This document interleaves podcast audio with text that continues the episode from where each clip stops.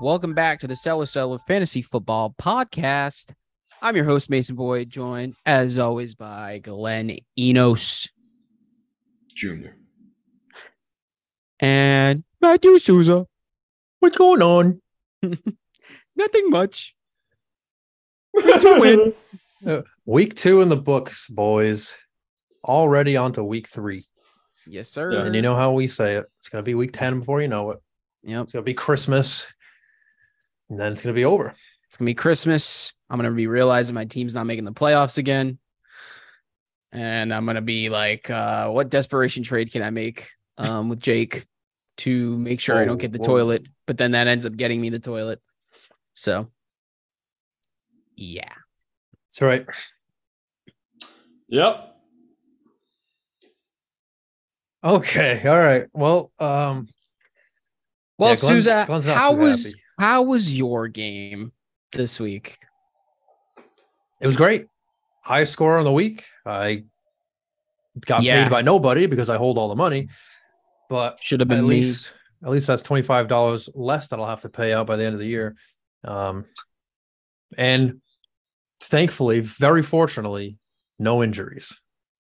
No injuries. Yeah, I mean, Souza, I also won um this week. So, and I won in Craig's league again. So I'm 2 0 in Craig's league, and I am 1 and 1 in our league, and I'm 1 and 1 in my work league uh, because the person I went against had and Oh yeah, we'll talk about it. uh and the Pittsburgh Steelers defense. So they got 60 points right there. yeah, I so- had um in my one of my dynasty leagues, I'm also two and zero. I had the Jalen Hurts, Devonta Smith stack this week. That was fun. Um, and then my other dynasty league, I'm 0 2, which is perfect because I want the first overall pick as I rebuild. So so far so good there. So Nice. two thumbs up so far. Glenn,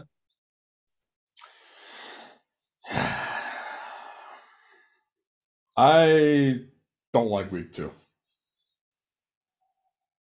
I don't like week two. Week one, I won in four out of five leagues. Obviously, the Westport League means the most, and uh, Aaron Rodgers goes down on Monday Night Football. I have a chance to win that week, so I couldn't go five for five. Week two, I lost in all five leagues, and I didn't. I didn't just lose in all five leagues. Like I got demolished in all five leagues, besides one. I thought I had a chance to win one. And then I wake up this morning, Souza, and it's the Grocers League. And I lose by, if I can pull it up real quick, uh, real quick. I scored 128 points. Pretty good, right? pretty good. Yeah, I, I lost by 22 points because 150 was scored against me. And let me, let me, this person had Trevor Lawrence, right? And you're thinking, oh, well. Uh, Romeo Doubs only had four points. Hmm. Okay. Uh, Breece Hall is in this lineup too. How the fuck did he get 150 points? I don't know. I'll tell you, because Devonta Smith got 22, Rachaad White got 18, Nico Collins got 24, and then we break down the IDP side of it because you know that's just how it works. Yep. Fucking Highsmith on the Steelers last night got 20.75. And Frankie Luvu on the That's Carolina absurd. Panthers got 13.75. So if you add 20 and 13, last night I lost to two IDP fucking players. And mind you, the max points those guys usually get are like 10. Like 10's like the ceiling Yeah. for, Uh, for IDP players. Yeah. This is Unless- this was fucking Highsmith breaking right through that ceiling and my ass. But I'm sorry, that is absolutely the worst beat. That sucks, man. I am so sorry. And then of course, I'm one and one in every single league besides Westport League, where I'm 0 and 2 yet again. And I've actually I've crunched some numbers because I was curious, right?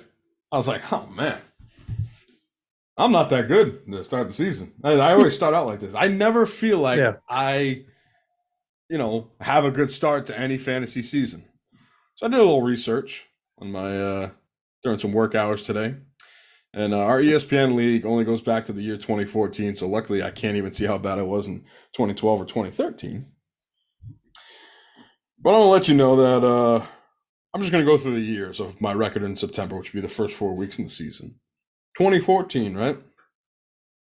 Um, us three and one in September. It actually wasn't as bad as I thought when I looked at it. 2015, I started 0 and 4. Or ironically, that's the year I won the championship. So 2016, I was 2 and 2. 2017, 2 and 2. 2018, 3 and 1 again. Okay. 2019, 1 and 3. 2020, 1 and 3. 2021, 2 and 2. 2022, 2 and 2. And now 2023, an 0 and 2 start. Overall, I am 16 and 22 in the month of September. But in week two specifically, I am 2 and 8. Oh, what the hell? Damn. That's weird. Yeah. That's wild. And uh it hasn't been fun. And this week two was not fun for me. Thursday night was great because uh, TJ Hockenson uh, showed the world on a national stage how big his cock was. I already Mhm. knew On live TV. You had to let other people see it. Um, and then one o'clock on Sunday happened, and um, the rest is history.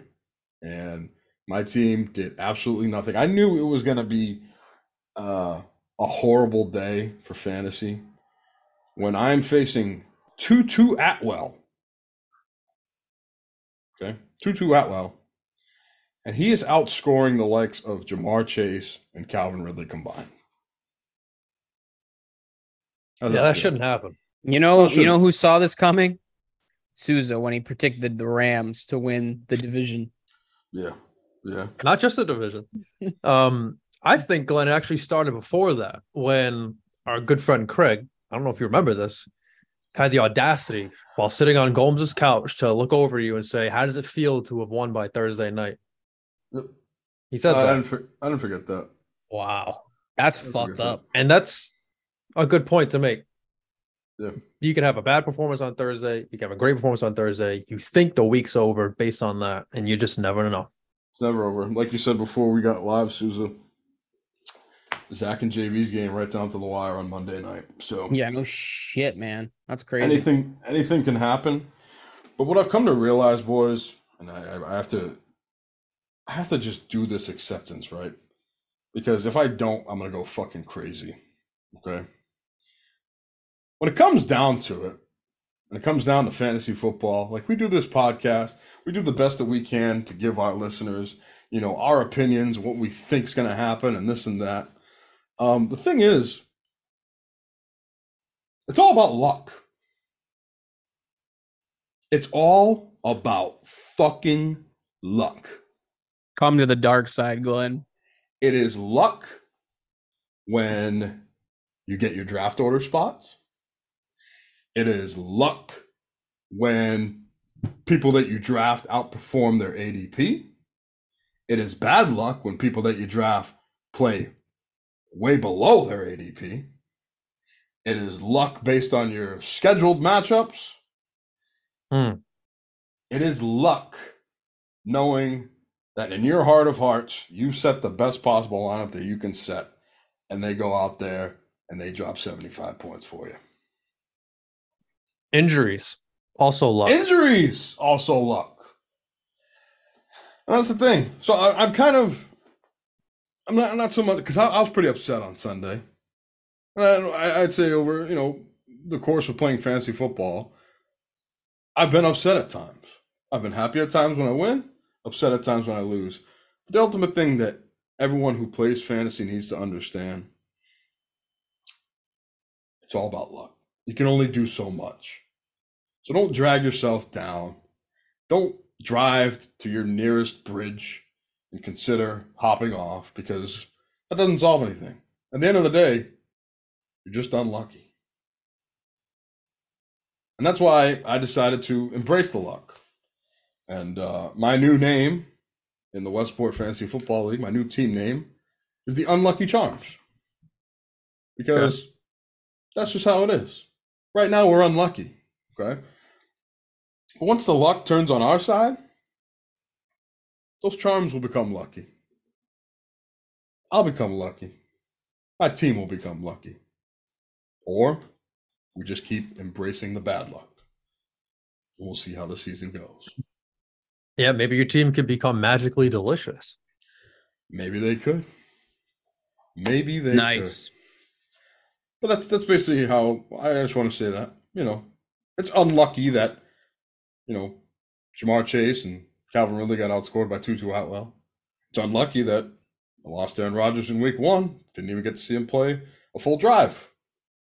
It's unlucky that people are losing their first round picks like Nick Chubb, Cooper Kupp on IR. It's unlucky. But uh But sometimes you're on the right side of luck. And that leads me to talk about, if I can, Mason, as I promised Okay. you guys. yeah, I said go I ahead. want wanna- talk I wanna hear about this. Mason tonight. Mason, Yeah, let's hope, talk about Mason. I hope your ass is wide open Excuse me? Okay. because I'm about to blow smoke in it. Okay. That's a good Oh. thing. Okay. Because Mason, I'm if I'm being honest, top to bottom, I think you have the best roster in the league. And I'm honestly amazed because like your bench is better than some of these roster starting lineups out there. And as Glenn was talking about luck, sometimes that comes into the guys you draft on your bench, those depth pieces, those uh, handcuff potentials. You are firing on all cylinders. I mean, Jaylen Warren looks like he's going to take the job on your bench. Sam LaPorta, rookie tight end. Rookie tight ends usually do nothing. He's the number seven tight end of the year, better than most out there. Puka Nacua, I mean, you you spent on him with Fab, so I'll give you credit for that.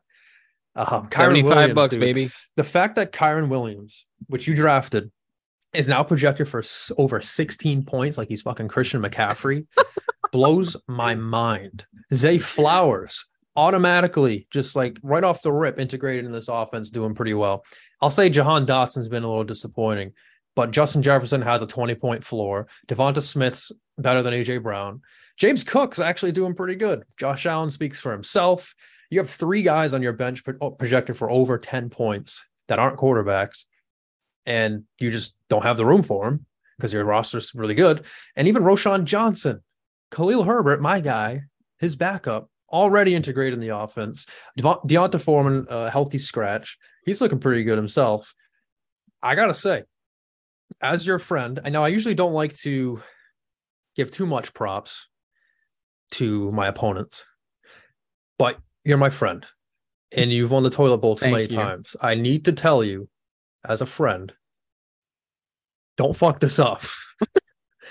you have so much depth, and there are so many hurting teams out there. I know you could make a blockbuster trade and barely even scratch your starting lineup. I'm just saying, the ball, the balls are in your hands. Just don't squeeze them too hard.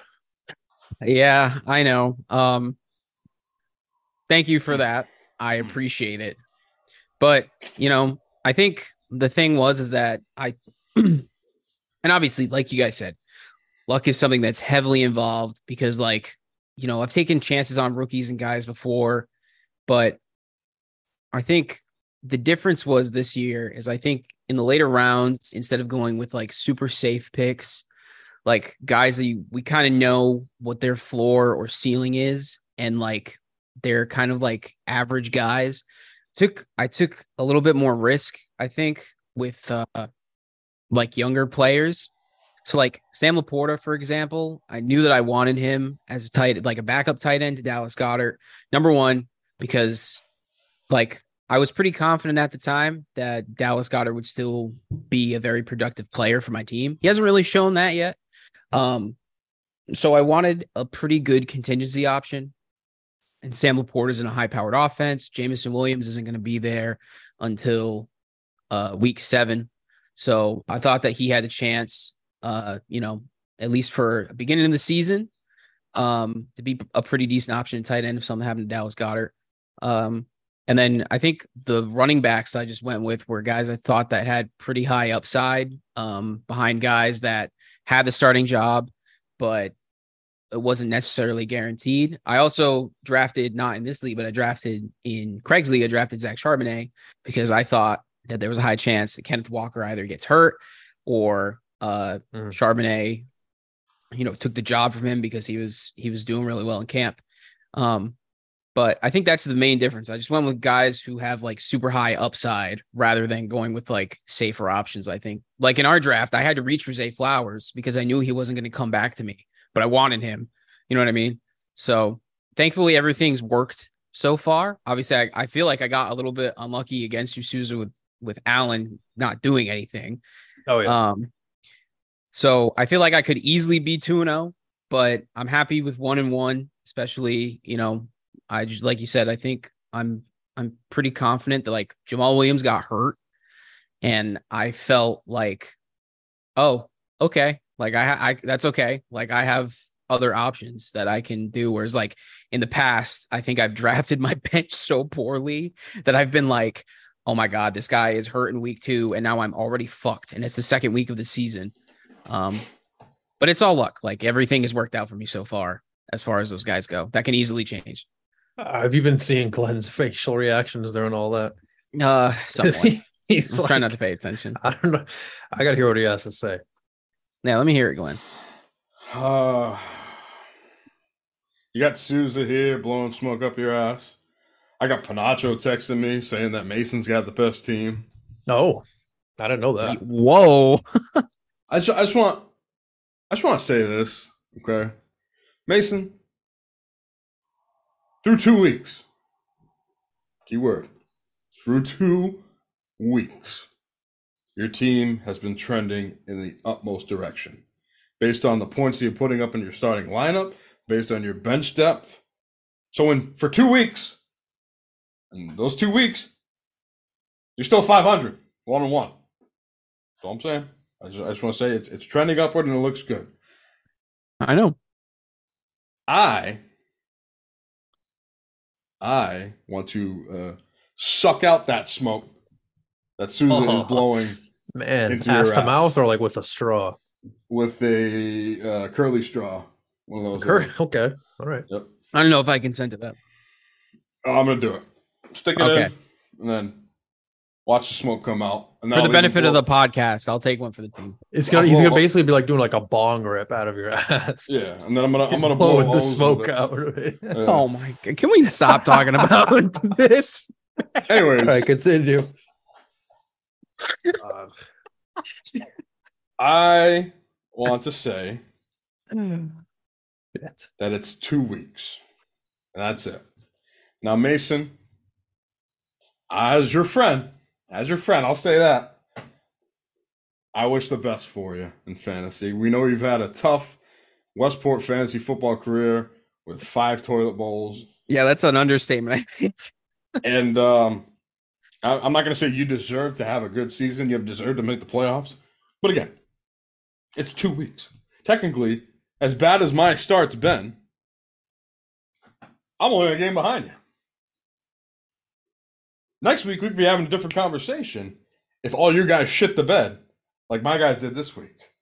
You want to talk about Kyren Williams being projected for Christian McCaffrey numbers? After Thursday night, I was projected to score of 120 points.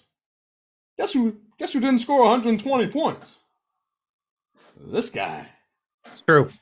It's true. Projections only mean jack two. shit. Like I said, uh, the stars are aligning after week two for you. Your team's trending up, and you're going to have some tough start sit decisions. And coming up in the next, I'd say, month or so, you're going to have some tough decisions on who you want to cash in on, who you might want to trade. And uh, I wish you the best for that too, as your friend. But as your friend, most importantly, don't let it get to your head. Don't let Souza smoke that he just blew up your ass. Think that you're king shit because it can all come crashing down. If we talk three weeks from now and you have an unlucky three weeks, it'd be one and four. Right. I remember. I hope I hope you realize who you're talking to, brother. I am ready for the floor to come out from underneath my team at any point in time. That's why I have five toilet bowls because Listen. that's always what happens. And I know you I'm know this. so prepared for that to happen. All right, and I know you know this, but I, I just didn't want Souza's smoke to, to push you on that too high of a pedestal after week two. Because honestly, if anybody knows blowing smoke up someone's ass, it's Souza. Really? Yeah, think of all the great teams you've had over the years, Souza. That's not Think me all- blowing smoke up someone's ass. No, but I'm just saying, like, my if you team. know, yeah, I know, but I'm saying if you know about like good teams and and, and moving forward in the season. And Oh yeah. No, I went from five team- and one to not making the playoffs. right, but I'm I'm not only saying that. No, I know exactly what that's like. all all the all the good teams that you have had. It's all about the last three weeks of the season. So week two right now, All right, Yeah, yeah. It's true. But It's we, true. we, we, we got a long way to go. I just Like said I started I started 0 and 4. Right. The praise is premature with respect. See, Craig knows. Like I said, in September I started 0 and 4, and I'm winning a championship from it. So anything can happen. It's all about the luck. Look, I just want to say though, it isn't just this league. My team in, in if once again, anything can happen. And I think the biggest thing is injury, obviously, like luck hmm. wise. Like if my team stays healthy, I'll be honest, I think my team is good. Like I'll be I'll be exactly knock on wood. I will be very I think that my I will definitely be in the conversation at the end of the season if my team stays healthy. And that's the biggest thing. Like Justin Jefferson could uh like break his shit. You know what I mean? I go pray to God that doesn't happen, but it could. throw that in the universe. Yeah, you're right. Justin Um, Jefferson could win Powerball and buy a private island. There you go. And then he leaves. How about that? Okay. But I think you see my point. But my team in Craig's league is also really good. Um, and I'm 2 0 in that league, and I just dropped 155 points. So I'm just saying. We're gonna find out. Alrighty. All right, Susie, you said we got a lot of news to get to, so let's get to the Whoa. news with Susie.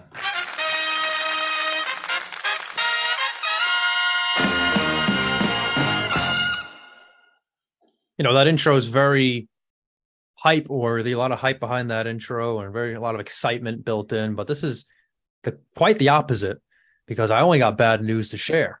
Don't worry, I got you. Okay. Um, Nick Chubb's out for the season with a brutal knee injury. Oh god. Oh, god. Just This A bell. Nick Chubb, your time has come. Dong. Saquon Barkley Poor is guy. likely to miss a few weeks.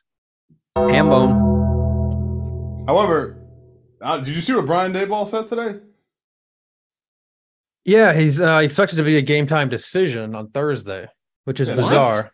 That's really different than what you just said. I know, but I think he's full of shit. So okay. Yeah, me you too. can put that on the board or something. But It's- all Daboll. what I'm what I am mainly looking at is the first report that says Barkley is expected to be sidelined for three weeks with an ordinary ankle sprain. He got um, X-rays and an MRI, so they know what's going on, I guess. And uh, I don't know. As Adam Schefter said, three weeks.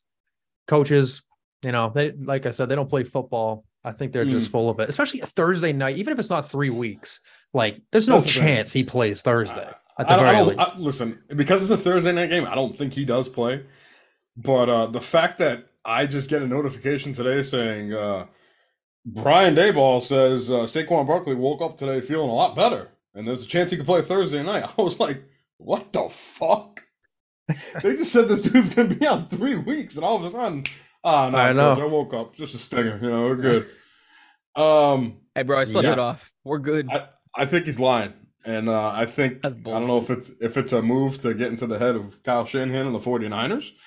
Sure, maybe I don't know. Yeah, I'm sure they're you gotta prepare for Barkley and stuff. If you are a So- Saquon Barkley owner, uh, don't count on him playing Thursday night. If you want to take that risk and try to get Matt Breida as some fab, is he even the backup still? As of right now, All right, it is Um, Breida. I think they have another guy though, don't they? Yeah, they It's have like the, a the Brightwell or something. yeah. Br- Ahmad uh, Bradshaw, no, no. He broke his leg on my team once. Brandon um, Jacobs. Uh, So- Wayne Gallman. I don't expect him this week, and I'm leaning on the side that he'll sit a couple weeks. just and that sucks because it wasn't like an injury prone thing. It was a bad tackle, and he's just yet again an injury for Saquon. He had a And he's Thanksgiving got- ham a couple of years ago, and he was injured before that. Late in the game too, on a very good fantasy output from him. Yeah. So well, at least he gave you that much. Yeah. David Montgomery, yeah, he with a quad injury left Sunday's game, and and he himself told reporters that it would take a couple weeks for his quad to heal. So it's the Gibbs show, possibly. That game, it became the Craig Reynolds show, Listen, listen. but I got something to say as a Jahmyr Gibbs owner. Um, th- th- right here, week three, when the Lions face, were they playing this week? The Lions are facing Atlanta at home. Okay, Atlanta. Atlanta's playing good. Atlanta's two and zero.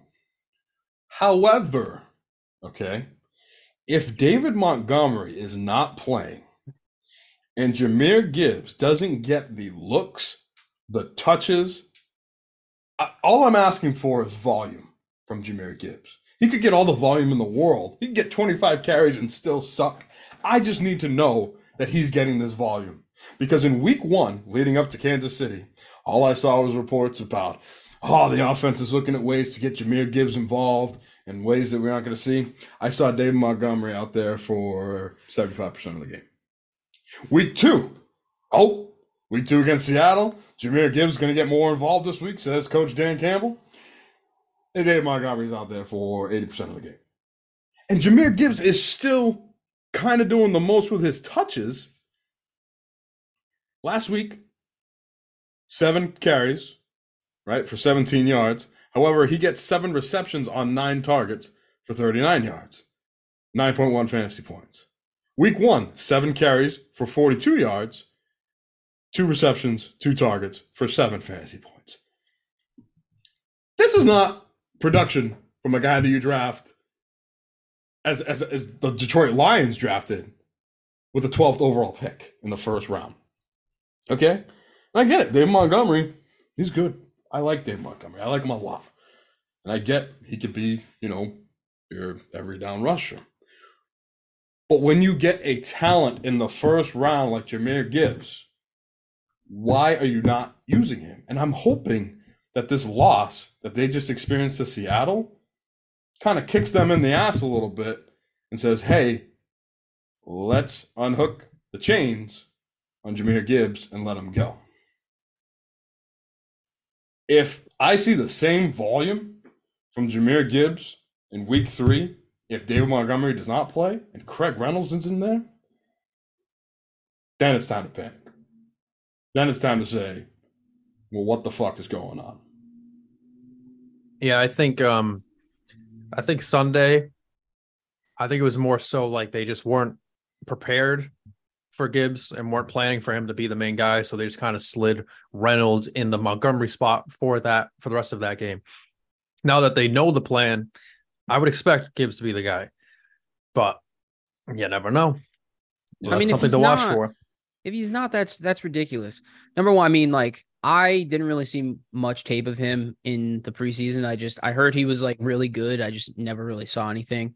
But I remember watching him for the first time in in the first game of the season when they played Kansas City, and he like every time he touched the ball, he made plays. Meanwhile, David Montgomery was running into the fucking linesman's ass for two yards. You know what I mean? So it's like I don't understand. Like you can see that when he has the ball in his hand, he can make plays.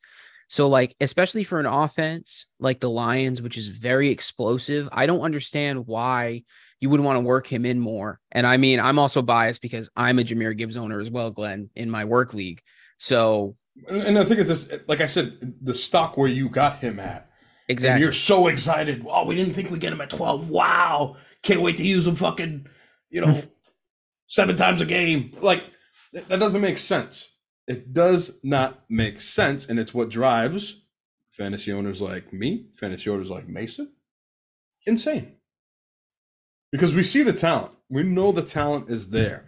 But again, when you think about fantasy football, the thing that you have to bank on the most is volume. And he is not getting it. It's frustrating. Yes. Yeah. Go ahead. All right. So, uh, yep. So Montgomery's himself saying he's going to miss a couple weeks. Wide receiver Diontae Johnson was put on IR yesterday before the game. It was Monday night game. So yesterday, last night's game counted towards the four game IR um, stretch thing, whatever. So he has three more games where he won't play on IR, and uh, we'll see what happens. He has a hamstring injury, and he won't come back until what week six.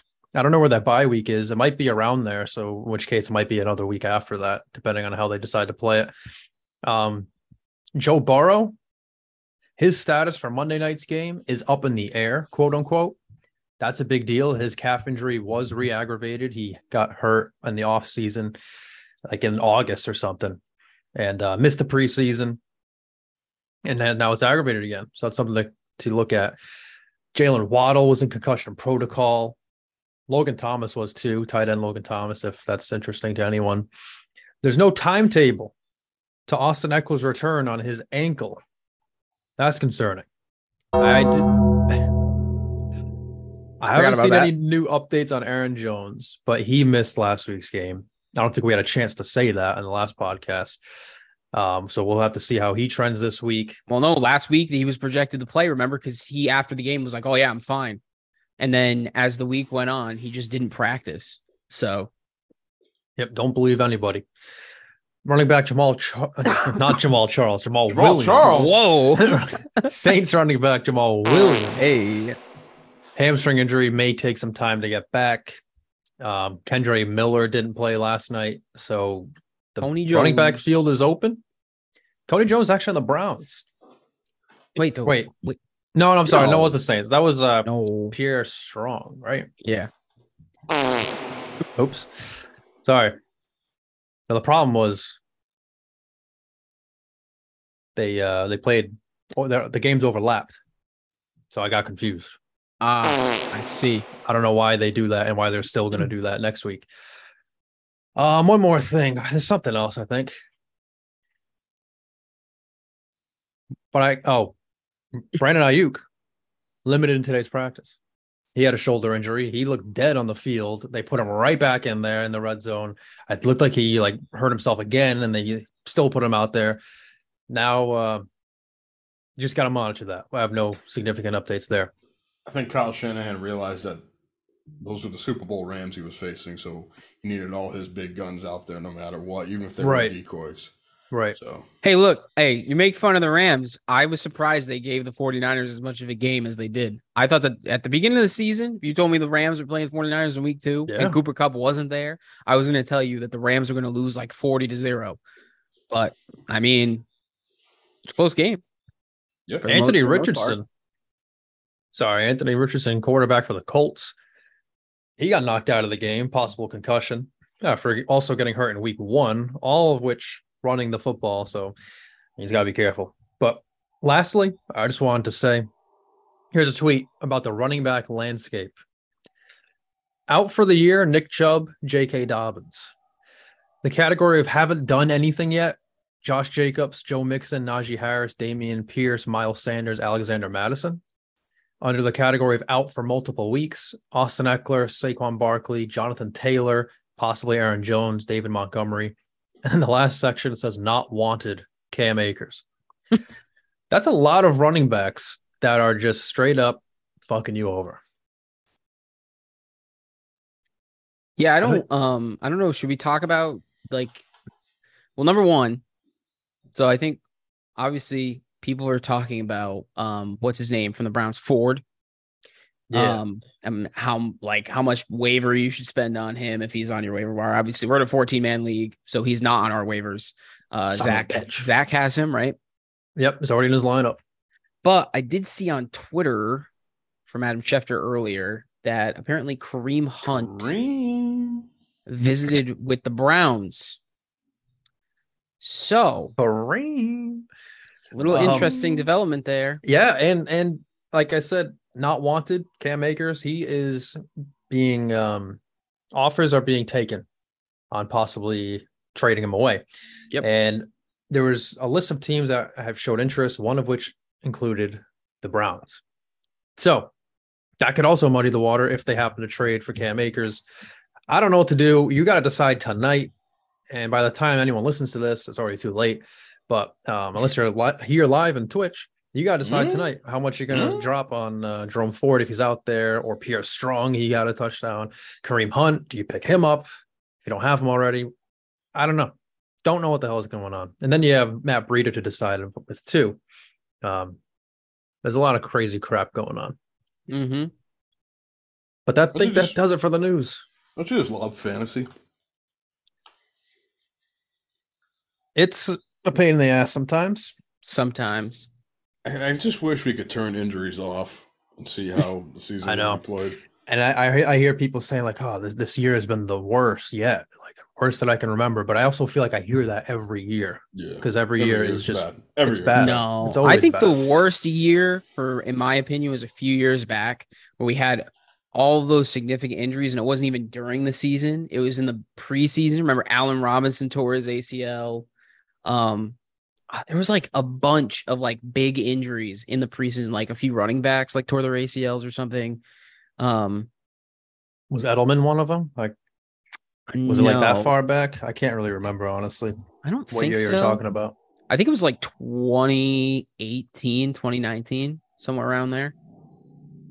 Oh yeah, I don't remember anything before COVID. But I remember there was one guy in Craig's league who lost like four people before the season even started.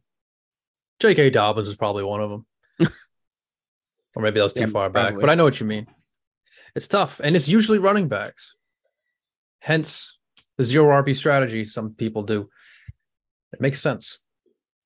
Now it does. Now, Uh, let's get ready to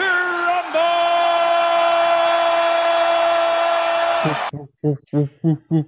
Stellar Stars of the Week are brought to you by Ready to Rumble Vibrators. Finish the job your man or woman started. And with all that bad stuff that you just said, Souza, the news, we got to bring you the good from week two. And if you look on your team, or if you look on Mason's bench, uh, you'll notice that there were plenty of players to pick from who were outstanding, and some could even say stellar Hmm. in week two. I'm gonna go with uh, I'm gonna go with someone who, quite frankly, um surprised the hell out of me in the matter of two quarters. Okay, because this football team hadn't scored any points in six quarters. The man I'm talking about is quarterback of the New York Football Giants, Daniel Jones, leading a three-score comeback against the Arizona Cardinals on Sunday. Daniel Jones ended up winning that game 31 28. And in the process, he scores you 30.74 fantasy points. Is that the first 30 point performance by a quarterback this year? I don't think Tua had that in week one. he didn't. I think you might be don't right. All right. Well, congratulations, Daniel Jones. Um, Daniel Jones threw for 321 passing yards, had a pair of voluptuous TD passes. He did have one interception thrown, so that's minus two. But he ran the ball for 59 rushing yards, and he even got a rushing touchdown, totaling once again at 30.74 fantasy points. Congratulations, Daniel Jones. You're my Stellar Star of the Week. Mm, gentlemen, Souza? Huh? Okay. Um, sure, I'll go. Sure. Sure. I'm going to go with, although there are several people who had more points than him, I feel like we have to point this performance out. And it's D'Andre Swift. Because this man went from getting two touches in week one, two total touches for three total yards, to getting 31 touches in week two as Gainwell was out. And I believe Penny was a scratch that week, or maybe that was the first week, but That Swift was was the the lead week. guy because Gainwell was out. And he rushed 28 times for 175 yards. He caught three receptions for six yards. Nothing crazy there, but a total of 181 yards and a touchdown. Got 25.6 fantasy points and looked electric. And anyone who had Gainwell, after week one was like, holy shit, I got the guy in, in Philly. Then saw this performance and said, well, I might be fucked.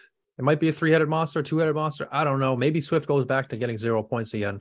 I don't know. But this performance in week two was stellar and maybe was the best rushing performance we've seen this year. It- it- Maybe. Yeah. I- I 175 think anyone's- yards? I I think anyone's McCaffrey had ran for 152 week one. I think that might be the closest. 175 is better. That's right. Um, D'Andre Swift getting 31 touches in the past like five years. Can you guys tell me another running back who had 31 touches besides like Derrick Henry? I was going to say Derrick Henry. No. Um, I maybe probably McCaffrey. There was probably a game where they gave him the ball like a 20 plus times. I and then think- some receptions. The like, thing Saquon? was, yeah, probably maybe. Saquon too. I think the I thing was check. is that it wasn't even maybe essentially their game plan that they were going to run D'Andre Swift that much. I think the thing was is that the Vikings were trying to defend the pass so much and they were leaving, you know, holes in the defensive line for him to run through. I mean, like a lot of those runs, D'Andre Swift got into the second level basically untouched. You know what I'm saying? And and like they were like they were daring them to run, and Philadelphia said, "Okay, we'll run." So now here's the thing with that, right? We talk about week one, Kenneth Gainwell, D'Andre Swift getting, I think, 0.8 fantasy points. Week one, Yeah. Rashad Penny also being a healthy scratch. Okay. So no Gainwell, which means now Rashad Penny is playing. And now there's two sides of this. There's the D'Andre Swift owners who are saying, oh man, do I roll out D'Andre Swift on a Thursday night after he just got 0.8 points? I know there's no Gainwell, but can I trust that? Hmm, let's find out. And we either put him in our lineup or you're playing it safe and saying, mm, I don't know if I trust that. Then there's the other side, the Rashad Penny owners, who say, okay, no Kenny Gainwell. D'Andre Swift only got 0.8 points in week one. That means why don't they try out Rashad Penny and see how he does? And um, a tale of two running backs because it was all D'Andre Swift. Like I said, 31 touches is unprecedented unless your name is Derrick Henry. It's not like like D'Andre Swift was getting fed and he was running all over them, but like he wasn't coming off the field. I didn't see Rashad Penny on the field until one drive in the third quarter. And I was like, okay. Now, sorry suckers like me who had started Penny in another league, thinking the thought process that I just had, I was getting upset.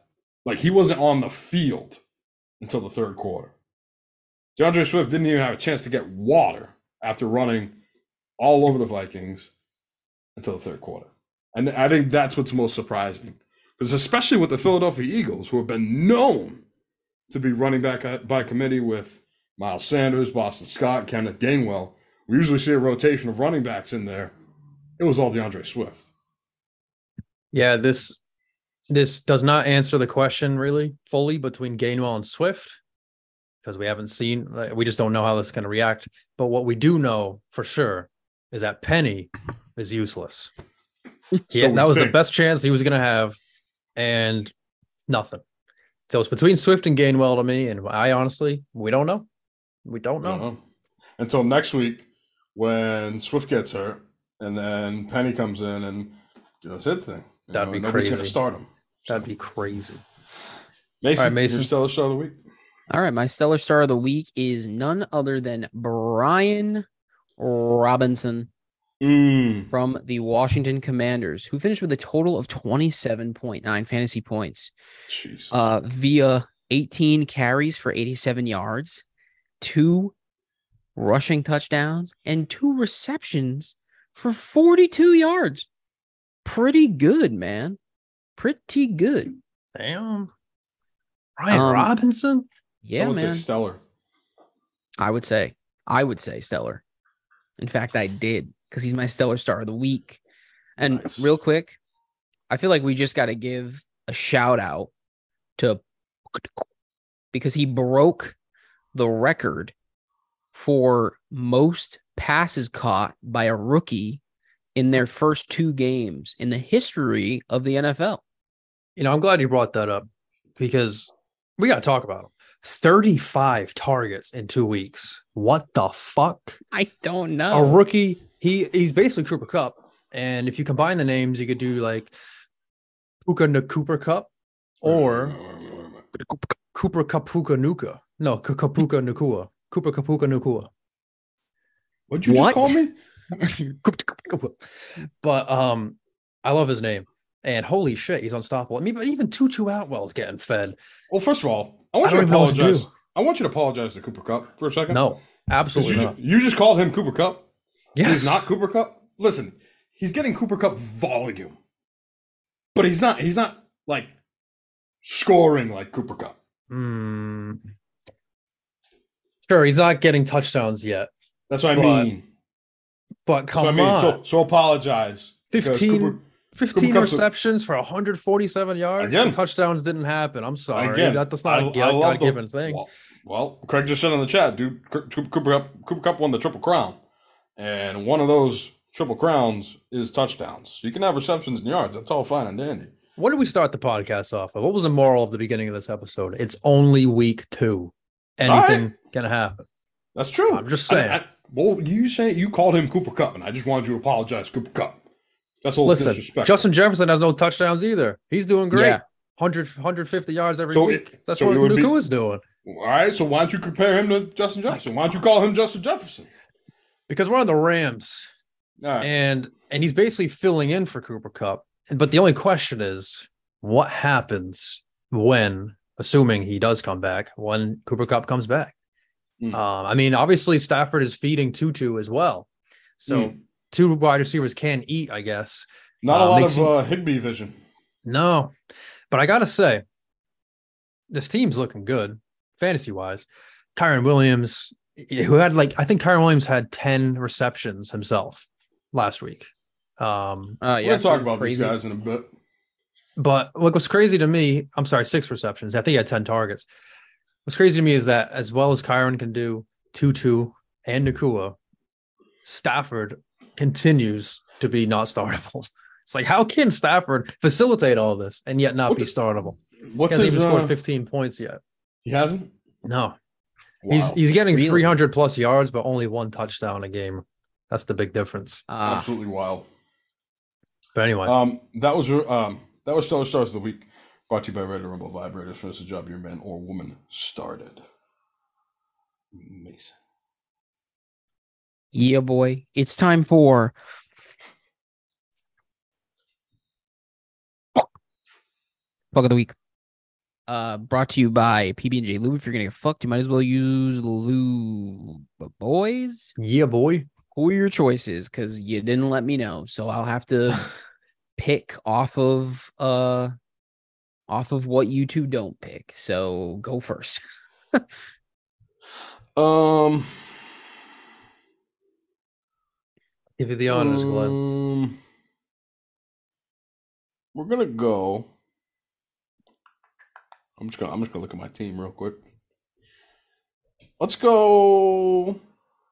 Dalvin Cook, Ja'Marr Chase. Oh, oh, do- am I, am I picking? Are we each picking one? I think, Yeah, I think that's what pick we're doing. Yeah. All right, I'll pick Dalvin Cook. Really? Okay. Yeah, just because um, no nobody should be getting any negative, unless it's a defense. That's true. That's true. And even that could be argued. Um, I will go with Ja'Marr Chase. Thanks. Um, five for 31. And that's it. Dalvin 5.6 points. Dalvin Cook had seven rushing yards, five receiving yards, one reception, and a fumble, resulting in negative point three. You'd be better off starting me this week than Dalvin Cook. That's True. That's true. Um, I'm actually gonna go. I'm gonna go Alexander Mattison.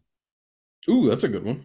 Um, Alexander Mattison. First of all, in talking about this, I think we needed to talk about what happened to him after the game because uh, I don't know if you guys know this, but apparently he was getting like, uh, people were like hurling like racial shit at him and like, Oh, yeah, saying DM. he Philadelphia die.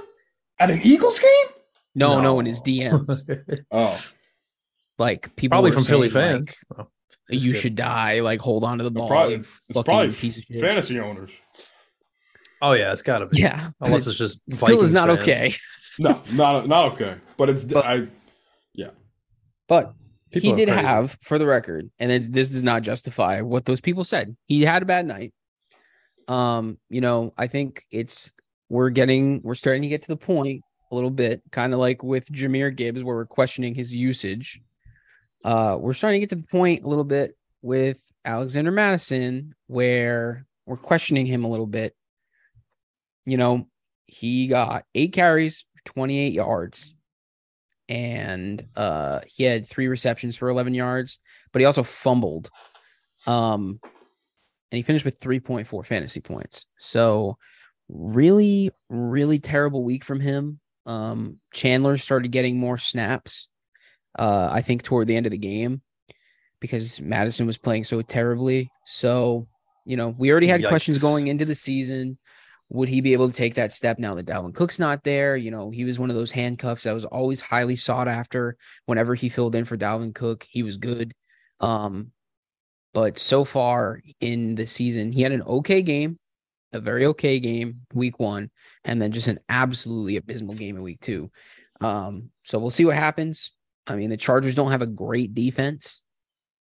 This game should probably be a shootout. Let's see if he can bounce back. Honorable mention: Breece Hall Ooh, after yeah. going from 10 for 127 in week one, just a monster performance. Looks great.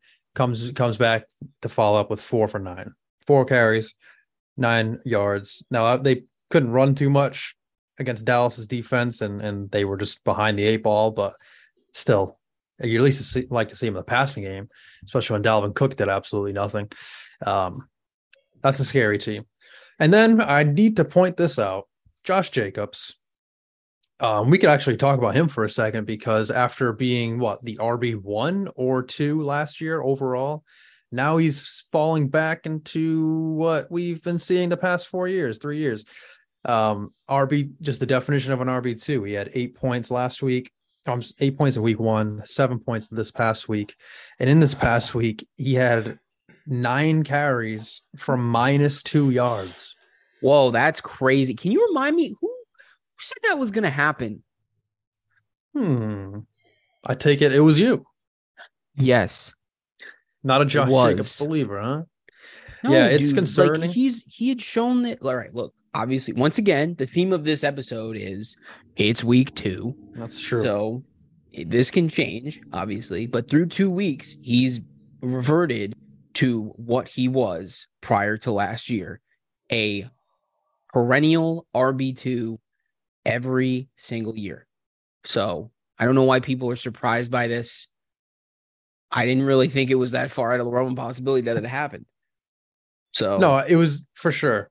Um, and I don't, I don't even think it was as hyped up as you thought it would be. Like you would think finishing RB two last year, he would be like one of the first three, four backs off the board, and he wasn't. He's still drafted right now higher than he should have been. I'll give you credit for that, Mason. But I feel like it just wasn't as priced in as you think it would be because there's just that stigma that Josh Jacobs shouldn't be doing that, and here we are. He's not doing it. well, there was that stigma, and then also there was a lot of questions about him with his contract going That's into the true. season. That's so That's you true. know, I think there was other other factors outside of necessarily his skill set that dropped him to the you know the tail end of the second round, um, or even mid round. I think he was like a mid second round pick in our draft, somewhere around there, because he went up a little bit in ADP because he had signed his contract like right before we drafted. I remember, but regardless, I don't know. I still think there are people that went after him that I think had higher ceilings. Personally, Yeah. Uh, going back to fuck of the week, I think we're gonna have to change this because I don't want Craig picking the fuck of the week every single week. I think we're gonna have to do. What about the spam after- bot that just spammed our chat? Yeah, that Ask probably has them. more of an opinion than Craig. Um, My God. Damn. let me. I think here's what we're gonna do from now on. I think we will post a poll on X.com. Whoa. It's Twitter. Well, it's X now. It's Twitter. Well, maybe to the OGs, but it's X now. I have my color on my light blue in honor of Twitter. right Gotcha. Um, we might have to do it the day of the pod and then reveal the results of who the people decided. Because let's be honest, people don't like live entertainment on Tuesday nights, I guess, because they'd rather listen to the podcast the next day. Not to say Yeah. that I don't love Craig in the chat giving his insight, because I feel like he is becoming part of this podcast himself. Um, Yeah. But I want more opinions on the fuck of the week. Because I know these players aren't just fucking us. They're fucking you too. You know? That's right. It's true. So, can uh, Craig can be our mod. yeah. So who's it gonna be, Craig? chat. Who's the fuck of the week? I think he said, who did he say earlier? I think he said earlier he changed his vote to Chase. All right. So Chase There you have it it. is. Ja'Marr Chase. All right, Glenn. Didn't you say you had a game for us? I do. Do you want to tell us, our viewers, once again, what fuck of the week was brought to you by? Oh yeah, sorry. That segment, fuck of the week, was brought to you by PB and J Lube. If you're gonna get fucked, you might as well use lube. You might, might as well. as well. Come on, man. Every year, boys, after week two, because we like the first two weeks of football so much, and because we like football is like a it's a reactionary sport. You know, game happens on Sunday. You have a whole week to talk about it until the next week. Now, there could be some overreactions. There could be some underreactions. This is a little game we like to call gas or cash, which means, boys, like always, I'm going to rattle off some names, and you're going to tell me if they're gas, meaning their first two week performances uh, are nothing really to buy into, and that they're not going to continue this throughout the season, or if they're cash, and you should cash in on them because this trend of fantasy performances is likely to continue throughout the 2023 season. Are you guys ready? Oh, I'm ready, baby. Yep. All right. Number one on gas or cash. We've already been talking about him a little bit, but it's going to be him. Wide receiver from the Los Angeles Rams, Puka Nacua. I mean, I think the name speaks for itself. The fact that he can go means that he is in that echelon with Cooper Kupp. And you can say it's just because Cooper Kupp's not there, but I doubt it because you don't get 35 targets just for showing up. You need to earn those targets. And he gets a shit ton of receptions too. And that's because he finds a way to get open. I think we have to just understand that it's not that Stafford's just forcing it to him because he's in the number one role. It's because he's finding a way open. And I don't think that's going to change just because Cooper Kupp returns. It might hurt Tutu Atwell, but I don't think it's going to hurt Nacua. I, I want- am dead set on him. So you're saying cash? Cash, yeah, sorry. Cha-ching. I want to. I want to say that um, I also I have fantasy point numbers for the first two weeks and their current ranks. Week one, Puka Nacua in half point PPR got 16.9 fantasy points, and week two he got 22.6, which is with good no enough touchdowns. with no touchdowns, which is good enough to make him currently the number three wide receiver in fantasy football. What the fuck? Crazy. I should have bid more. I'm I'm um I'm also going cash on him. Um because look, obviously I'm biased.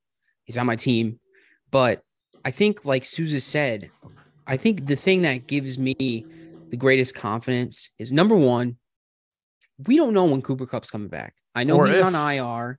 Yeah, exactly. That's what I'm saying. If he comes back. Because for all intents and purposes, a lot of people, and I think probably the Rams included, thought that they were going to suck ass this year and they weren't probably going to be competitive because um they have a lot of young guys on defense there. Um, you know, it finally caught up to them, all of those draft picks that they traded to win now and get their Super Bowl with Matt Stafford, you know. Um, so I think a lot of people are, you know, me and Glenn definitely, Sue's, I guess not so much, thought that they were going to blow ass this year. Um, and they've at least, you know, the thing that I think is really encouraging, and the reason why I just want to talk about this quick that I didn't start him last week is because number one, he had an oblique injury. He had an injury designation going into Sunday, right? He said he was going to play, and I was like, okay, but he's still playing the 49ers defense, 49ers defense, which is one of the best defenses in football. Um, so I didn't feel confident, especially after one week. You know, how many guys have we seen put up a great week one? Sammy Watkins, okay, and then absolutely shit the bed for the rest of the season. So I was like, you know what? I'm gonna pick him up because I heard in the preseason that you know he was making a little bit of noise at camp. So I was like, you know what? I'll pick him up. No, I bel what? you didn't just you didn't just pick him up, okay? You bid seventy five dollars fat on him, yeah, which was because I six six more dollars than I bid. I just want to say that. Yeah. You were serious when you said sixty nine dollars? I was hundred and ten percent serious. I bid sixty nine dollars on it because I said, "Huh, you know, if nobody you know puts that much on him, that's gonna be funny when I get him for sixty nine dollars. People are gonna say, nice. So he's not just cash; he's seventy five dollars. He's seventy five dollars cash. Go ahead. but but no i i like i said and then he he put in another great game against the 49ers like i i shouldn't say like i didn't believe in him i did to a certain extent it was like one of those things rookie wide receiver rookies are in general are volatile as fantasy commodities right you'll have a guy put up a- a week first where he puts up like fucking 20 points and then the next week he puts up like three you know what I mean? It's very hit or miss. I feel with rookies. So I t- picked, I put all that money in because I, I thought, I think he has high upside. I don't know when Cooper Kupp's coming back. Um, and even if Cooper Kupp does come back, I don't think Tutu Atwell is going to be eating into those targets. It's going to, then it's going to be Cooper Kupp and Puka Nacua instead, and Puka. Tutu Atwell will be relegated to the sideline. You You know what I'm saying? And if anything, some Samoan shit. if anything, Cooper Kupp coming back in in some ways helps Puka Nacua because he's going to be open more. Obviously, teams are going to focus on him now because he's starting to make a name for himself and he's had a good two weeks. So people are going to focus on him. You know what I mean? So we'll see what happens. But I think right now, oh, and also if Matthew Stafford stays healthy, that's a big, uh, Yeah. a big thing as well. Uh, that goes up. Yeah, so I'm I'm gonna say cash uh, for Puka Nacua because um, again volume. The target share doesn't go unnoticed, and Matthew Stafford loves to target the shit out of his best receivers. And right now, Puka Nacua is his best receiver. Tutu Atwell's doing fine in the absence of Cooper Kupp. But you're right, Mason. Even if Cooper Kupp does come back, I don't see um, Puka Nacua going anywhere. I mean, he might he might not get the fantasy output like the number three wide receiver in football right now, um, but he's still going to be relevant to this offense. He has cash. Number two on gas or cash, we're going to talk about his teammate, running back Kyren Williams, who in two weeks throughout the season so far has scored 17.4 fantasy points in week one and 25 points even in week two. And that's good enough to be the number two running back in fantasy football. Gentlemen, gas or cash? I gotta go cash on this one. Cam Akers is looking to be traded. Like it's his backfield. Um, so why is anything gonna change? Cash. Um, 10 targets last mean- week. The fuck? I mean, look, I'm to say cash for one reason, and something that you just mentioned, Glenn. I think it's volume. You know what I mean? If Cam Akers isn't there, realistically, he's the guy. You know what I mean? There's not really anyone else in that backfield that is worrisome to take that job. If they're getting rid of Cam Akers, that means that they have confidence in Kyren Williams. Kyren Williams is going to get that volume. Kyren Williams can be used in the pass game. We've saw this weekend. He can get receptions, and that makes him a very diverse back. So I want to say in two weeks he's had three touchdowns, one in week one, two last week. Um, like we talked about earlier with Matt Stafford, even though all this fantasy production is happening from the Rams, it's not showing on the scoreboard for Matt Stafford. So that means it's got to come somewhere else, like in the running game with Kyren Williams. If this Rams offense continues the pace that it's at, as it should with Matt Stafford, why not? Cash. Kyren Williams. Number Cashwin three. Williams. I'm sorry. Cashwin Williams. Number three, another running back by the name of Brian Robinson Jr., who in two weeks has scored 13.1 fantasy points, and this week was good enough to be a stellar start of the week with 27.9 fantasy points, making him the number three running back in fantasy football. Gentlemen, gas or cash? I'm gonna say he's cash. Yeah. And I don't know if he's going to be able to keep on the pace that he's on currently, but I still like him to be potentially a top 12 running back. And I think the thing is, is that we've seen, we've seen with this offense, right? The Redskins scored 35 points. Oh! The Redskins.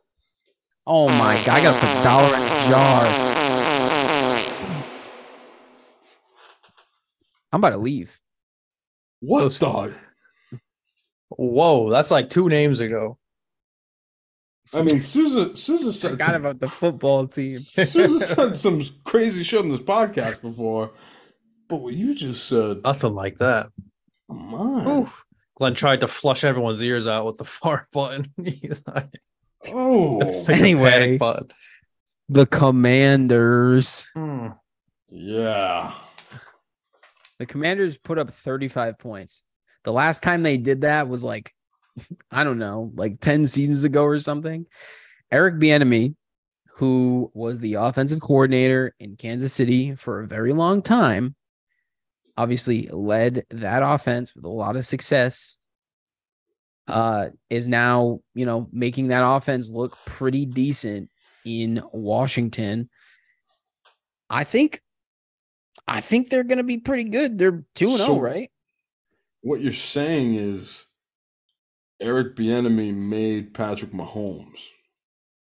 I mean, if you look at the points per game between the Commanders and the Chiefs, Commanders have higher points per game right now. Oh, whoa. And they have Eric Bieniemy and the Chiefs don't. it always Yes. sounds like And Sam Howell isn't making half a billion dollars. This is a load of barnacles. every time I hear that guy's name, I automatically hear Eric the Enemy. The Enemy. Like, like that's his rap name or something. what? You ever you catch Eric the Enemy's new album? Yo, yo, yo. This uh Eric the enemy. It's like Tyler the Creator. 106. Tyler the Creator, Eric the Enemy. I can't, man. I Eric can't. the enemy. You guys Um, ever seen that that meme that's like uh that's like, hey bro, what's your street name? And instead of giving him the street like the address to his house, he says Lil Jordan. I did not, but that's great. I like that. Little Jordan Humphrey. What's your street Yeah. name? Um, Uh, you know, I, for some reason, Commanders players, I have like the least conviction on any with any of my opinions on that team. I feel like I know nothing about them. But I'm going to go with Cash. Wow. I'm going to just say Cash because I can't make a gas argument. I'm gonna make a gas argument. It's been two weeks. And the commanders and Eric the enemy, they haven't faced good competition. They faced the Arizona Cardinals week one. They faced the Denver Broncos week two. And so help me Christ. The Denver Broncos aren't good. I They're started their defense. I know you did. And I'm starting to believe you. I'm starting to believe what the board says. Oh, Sean, Oh, Sean Sean Payton. Payton doesn't play football No. because that team stinks. And I, I don't know what the solution is. I don't know if it's Russell Wilson playing better or, or I, I don't know. But losing at home like that to Sam Howell, Eric the enemy, and Commanders at home. it- it- they were up Yeah. 21 0. Mile high. Was it real? That was oh yeah, they were and up it took 21 to nothing. it took a freaking prayer, literally a hail mary, for them to even have a chance to tie the game. The Broncos. I don't know if you saw that play. It was one of those hail marys in the end zone. It was tapped up No, like AJ I Green, left, and the I left Yeah, caught yeah. At that point. I was yeah, I saw that. Yep, it was like a seventy-yard bomb, and, and they caught thought it, but they had to go for two to tie it, and they failed. the I thought that for a second it was Jerry Jeudy, and I almost shit myself.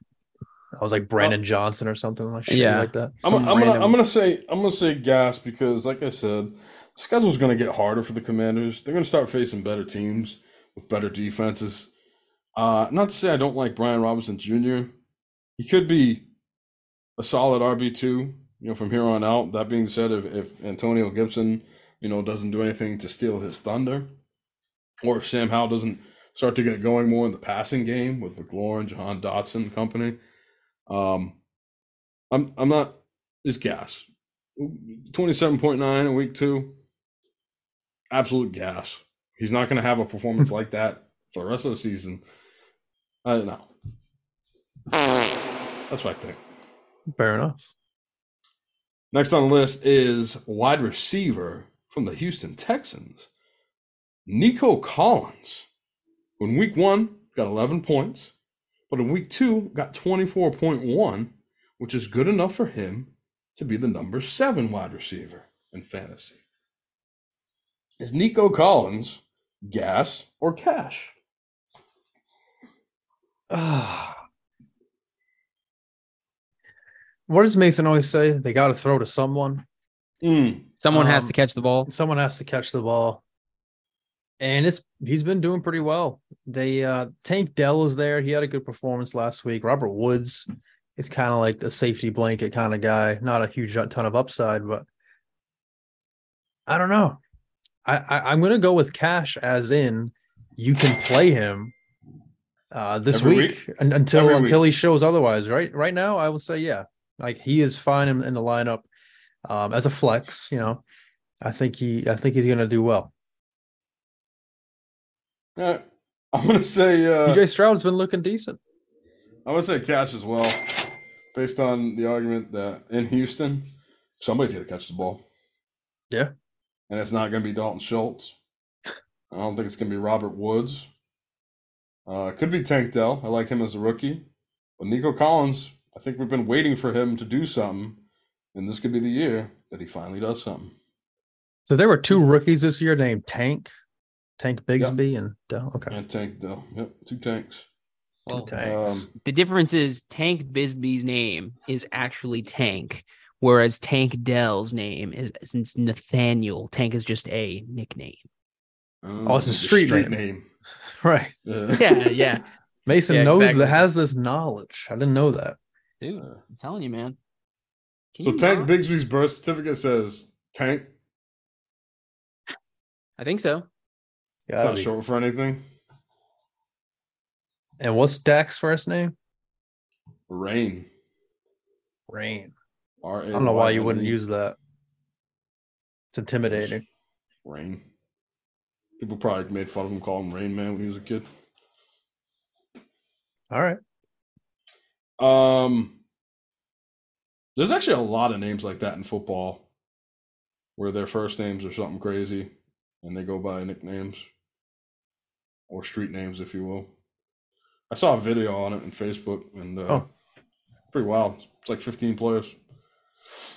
Anyways, um, did you say gas or cash for Nico Collins, Mason? I did not. Go ahead. I was too busy dancing with Bean.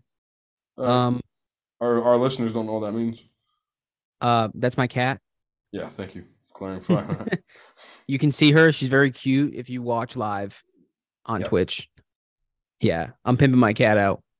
Whatever. Huh. Oh, she's she's she's motivating. Okay, she's in my. Anyway, um, thank you, Bean. So I'm gonna see. It's tough because, like, you know, you guys said you guys said cat. Uh, did you say cash, Glenn? I said cash. Yeah. Okay. Beans Beans trying to fix my internet right now. Fuck with my router. Um so I'm gonna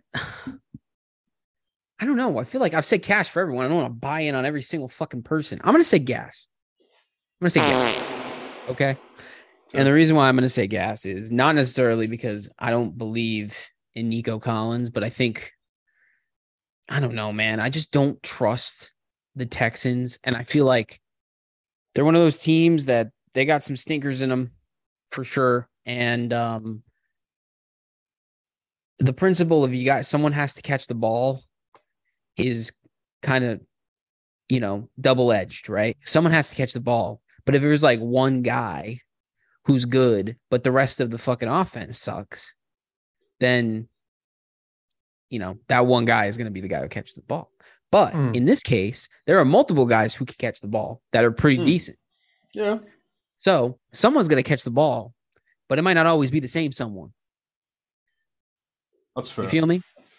Um, and I just don't know if there's really going to be a super huge amount of um, sustainability from CJ Stroud in his rookie season. It's a lot to ask for him to give you, you know, I don't know, maybe the same guy every single week popping the fuck off. You know what I mean? I feel like they might kind of like who's open.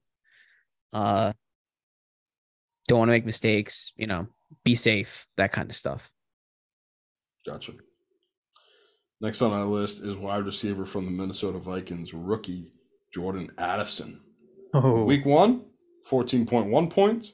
Week two, 14.7 points. Two big play touchdowns, one in each week. And that's good enough to make him the number 13 wide receiver in fantasy. Gentlemen, gas or cash? Cash. Cash, cash, cash, cash, cash, cash, cash. Why? Um you own him, don't you? I I do own him in Craig's league, but I'm I'm ser- no, I'm serious. Even if I didn't have any stock in him, No, you were pretty excited, like really no, excited. I'm. I mean, yeah. Well, because I don't have to see KJ Osborn take the field anymore. Every time that guy gets a target, I die. I lose five years off of my life. What do you mean you won't see him take the field? Is he hurt, or you? No, What do you mean? I'm just saying. So the thing is, Jordan Addison once again, rookie wide receiver. He's being integrated into the offense slowly. He only comes out in certain packages. He's only been on the field in certain packages. Yet he has put up 14 points in both games. And he's not even fully integrated into the offense yet. Eventually, Yep. he will take KJ Osborn's spot because I think Jordan Addison is still technically the third wide receiver. But and KJ Osborn is wide receiver too. But KJ Osborn smells, and I say this with all the love and respect in my heart. He's not good. Okay. I know he got a touchdown last week. I could have caught that touchdown last week. There was no one within 20 yards of him. Okay. Good you? How many times are the Vikings going to get into the red zone and not target Justin Jefferson? This is a separate conversation, but I need to get it off my chest since we're talking about the Vikings. I am going to pull my hair out as a Justin Jefferson owner. I know he puts up 20 points still without touchdowns, but if he had touchdowns, he'd be unstoppable. So, He was close, right? He fumbled right at right at the goal line. yeah, which I But hate. that wasn't- that rule, wasn't a red zone Fucking play. hate that rule. Yeah, No, it wasn't. Being a touchback.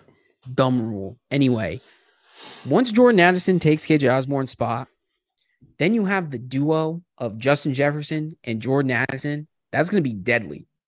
And I think I don't, I don't, I don't. See, plus Hockenson, I don't see how he's he doesn't sustain this. So here's my take. Hmm. So if you open the door, we'll say Jordan Addison is in the room on the other side of this door, Okay, and you're gonna open it, and you're either gonna see cash or gas. Yeah. I believe you open that door, there's gonna be a cloud of smoke, I guess, in your face, like you're opening the dishwasher right after it ended. Cloud of smoke, got a bunch of gas, and then in a little bit, the gas is gonna clear out, and it's gonna be a big pile of money sitting in the room. Because I think, to Mason's point, he's not in the field a ton. Week one, 56% of snaps. Week two, 69% of snaps. Hey, Hey, yo. it went up. It went up. But four receptions, three receptions. He got lucky with a couple deep ball touchdowns. Just one play made the whole week. Um, not only take away the touchdown, but take away the 30 plus yards that he got during that touchdown. I think he's definitely set for some disappointing weeks. But over time, I think Mason's right. He will phase out KJ Osborn and he will be a really good number two option, as we saw Thielen was a great option for uh, with Justin Jefferson for a year or two. I think Addison will step into there. So uh, basically, short term gas, long term cash. I'm going to say gas. And taking both of your arguments into consideration, um, I think he is good. I think he does have big play potential. However, I just don't think it happens this season. I think we're going to see a lot of uh, KJ Osborn along with Justin Jefferson. I don't think Alexander Mattison can possibly th- be this bad all year, which means I don't think Kirk Cousins will have to do as much as he has been doing the first two weeks, which means, sure, like you said, Souza, Addison's good for that one big play touchdown. And uh, similar to a Rashid Shaheed last year. Rashid Shaheed this year getting more involved in the offense. Last year, Rashid Shaheed had multiple big play touchdowns or big play chunks. And I think that's what Jordan Addison brings to this offense. Um, next year, however, if we have this conversation again, I think that's the time to go all in on Addison. Um, I just think it could happen. But if you continue to wait and wait and wait for it, he might string together weeks of two points, three points, four points. And then it's just if you keep having him in your lineup as that boomer bust flex, I think you're going to be disappointed more than you are going to be happy with this uh, Vikings offense. But then again, depends on Kirk. So right now, yes. I know Craig loves that opinion. Up next, he's going to love this one too. Hunter Henry, tight end for the New England Patriots. Week one, 14, I'm sorry, yeah, 14.1 points. Week two, 14.2 points. Good enough to be the number two tight end in fantasy football. Hunter Henry on your New England Patriots. Gas or cash?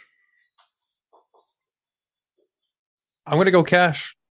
Cash. I'm not gonna say I'm not gonna say a touchdown every week, but he's involved. And even if you strip out those touchdowns, he's still getting what eight points, eight points a week as like a floor from a tight end. That's pretty good. Um, let's see. Let's bring him up. So he's on the field a bunch.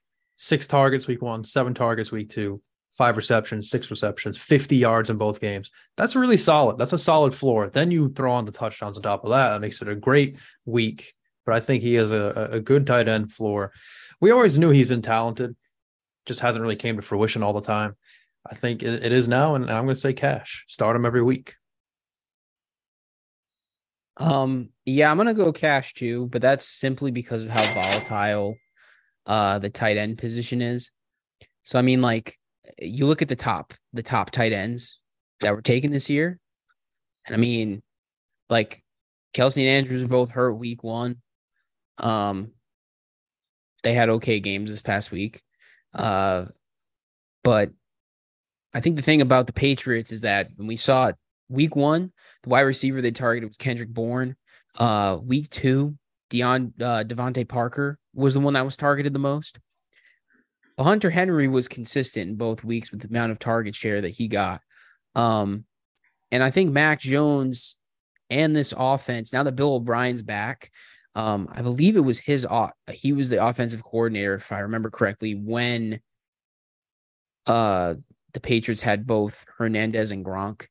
Um, he liked a lot of two uh two tight end sets. Now they have Hunter Henry and Mike Gesicki. Love your cat, Souza.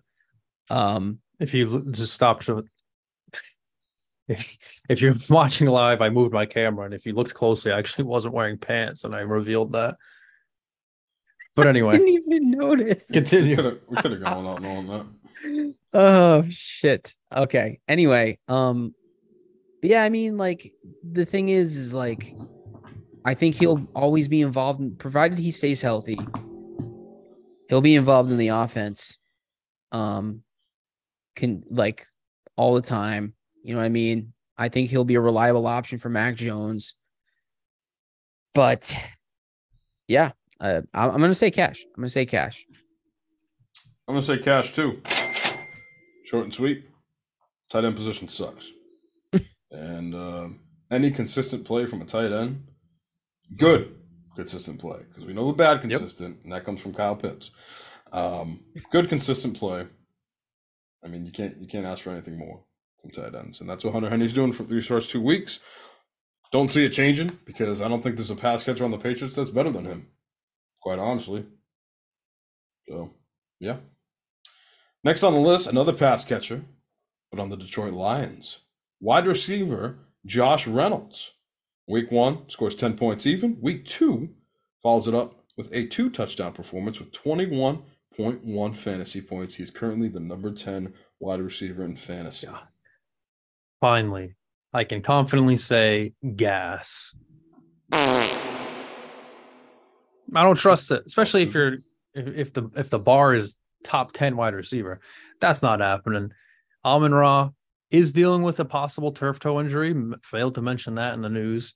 So maybe he has more opportunity in the short term this week, but I'm not I'm not trusting that shit. We've seen him do stuff before for a couple weeks. It never lasts. Uh, you know what? I, while Mason does his take, I'm gonna check his last year game log and, and find you a couple good weeks.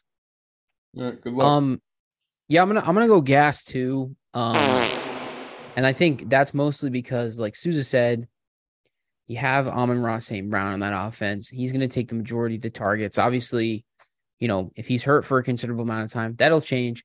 But don't forget, they're also getting Jameson Williams back in week seven.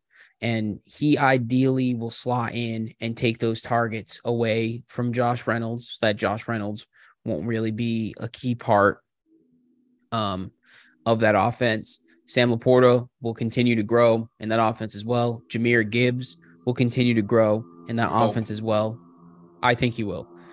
But I yeah, like Souza said, I just don't believe it. Um I don't know. Maybe we'll be wrong, but I don't believe it. I found some numbers here. Last year, week one was a bad game, but week two, check out this stretch 11 points, 12 points, 17 points, 12 points. That's four weeks in a row in over double uh, double digit points in the teens about and then two points two points injured for three weeks four weeks actually then he comes back three points 13 zero, four, one, two. That's Josh Reynolds. All right, just checking. Uh, you smell that? No. That's unanimous gas. Ooh, the worst kind of gas. Yeah, good two weeks from Josh Reynolds, but everything both of you boys just said um, doesn't really make a case for him for the long term. Wide receiver one numbers through week one and week two, but I don't see it for a full season. However, next on our list is a defense. Matter of fact, it's the number one defense. It's the Dallas Cowboys defense slash special teams. Week one, getting a whopping 35 points against the New York football giants. Week two, getting 16 points against the New York Jets. Now, I asked gas or cash, but I want to ask another question. Does this Dallas, Dallas Cowboys defense have a chance to be like 2019 Patriot esque or 2018? What year was it? I think it was 19. Ask It was Craig, he'd know. It was Brady's Yeah. last year. 2019. So, yeah, defense on Dallas has looked crazy. So I ask you, is it gas or cash? Can you cash in on this Cowboys defense? Can you rely on them to be one of your top scorers each and every week? I'm with this. Um, I'm with this guy who just mentioned in the chat. Uh, the defense on Dallas has looked crazy, and they are right. And I'm going to say cash because the thing with the Patriots' elite defense that year was the schedule. And as soon as the bye week came and they started facing good teams, that defense came back to reality pretty hard. So I looked at Dallas's schedule. Yes, they face the 49ers, the Chargers are a decent offense, the Eagles, but that's really it. So we're talking like three games. I and actually Bills. but the yeah, Buffalo They have a is week. 15. I don't but I don't think it's that bad from like the offense that they're playing. They have the Cardinals next. They have the Patriots after that. They have um the Giants again, the Panthers, Washington, Seattle, Detroit, Washington again. I mean, even Tua, the Dolphins, they play the Dolphins. I don't think I think they can stop them. I mean, there are some decent offenses like the Rams, like the Chargers, but I could easily see those offenses being stifled by a Cowboys defense. I'm like, oh shit. Like maybe Puka doesn't get 15 receptions against Dallas because they're just that good of a defense. So cash and unlike the Patriots defense, I think they're going to remain pretty consistent all year long. Jason? Um, I would. I'm gonna say cash ultimately. Um, but I think, um, Chatter brings up a good point.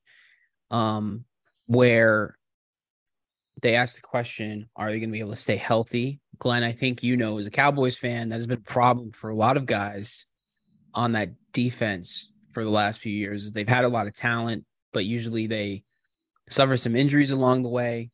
Um, and I think that's probably one of the biggest things. But I think, like Souza said, though, their their cornerback room is or their defensive back room is insane. The fact that you have Stephon Gilmore and Trevon Diggs on one side of the field and the other is crazy. That's nasty. I think like that's in, it's insane how how much talent they have on that defense. And I think they're going to be pretty consistent too. Um I think the thing about the Patriots defense is that we saw, and it's that's been a thing that their defense has done for the past few years. We've seen it. They beat up on on bad teams, and they get you know points against teams that have lackluster offenses. But against teams that are actually good and have good quarterback play, they get this snot kicked out of them. But I don't think that's going to happen to Dallas because I think they actually do legitimately have a good defense. I'm gonna say cash. Not just saying this because I am a Dallas Cowboys fan. Um, sure, first two weeks you face Daniel Jones in a monsoon. Second week you face Zach Wilson. Of course, your defense is going to play good. You're expected to play good. You're the Dallas Cowboys. You have arguably um, Defensive Player of the Year candidate Micah Parsons. Like you said, all pro cornerbacks and Trevon Diggs and Stephon Gilmore. Um, most importantly, though, and person that doesn't get talked about enough is Dan Quinn, defensive coordinator. Um, he's got these guys playing well, like they're attacking. Dan Quinn, as a defensive coordinator over the past two years, the Cowboys have led the league in takeaways back to back seasons. It's been a while since the defense has done that. And I don't see anything stopping this Cowboys defense. And as far as a fantasy standpoint, they're a defense who could possibly be matchup proof. I mean, you think about week to week and saying, ah, do I want to start this defense? This defense is good, like a Ravens defense against a high powered offense like the Kansas City Chiefs. Would you start them? I don't know. They might they might have a good D here and there, but I don't like that matchup. But I feel like Dallas week in and week out, no matter who's on the schedule, has a chance to get you more points than any other defense in the league. Yeah, it's not it's so not going to be oh Cowboys D faces the Chiefs. Shit. No, it's the Chiefs oh, are facing shit. the Cowboys D. Right, Fuck, right. because they're gonna right. they're either gonna be the constant, I think, and not the other way around. So yeah, uh, we're all cashing on Cowboys D. Um, two more guys on the list, and then we'll move on to Pigskin Pick'ems. James Cook, running back of the Buffalo Bills. Week one, 8.3 points. Week two, 17.9 points. Good enough to make him RB12 for the year. Now, Mason, he is on your team. So I bias aside, are you cashing on this James Cook consistency for the year? Does he have floor as an RB2 with RB1 upside? Or can Damien Harris, Harris sneak in, take away some touches? You know, is are we going to see him start to decline as the year goes on? Um, personally, I don't think so.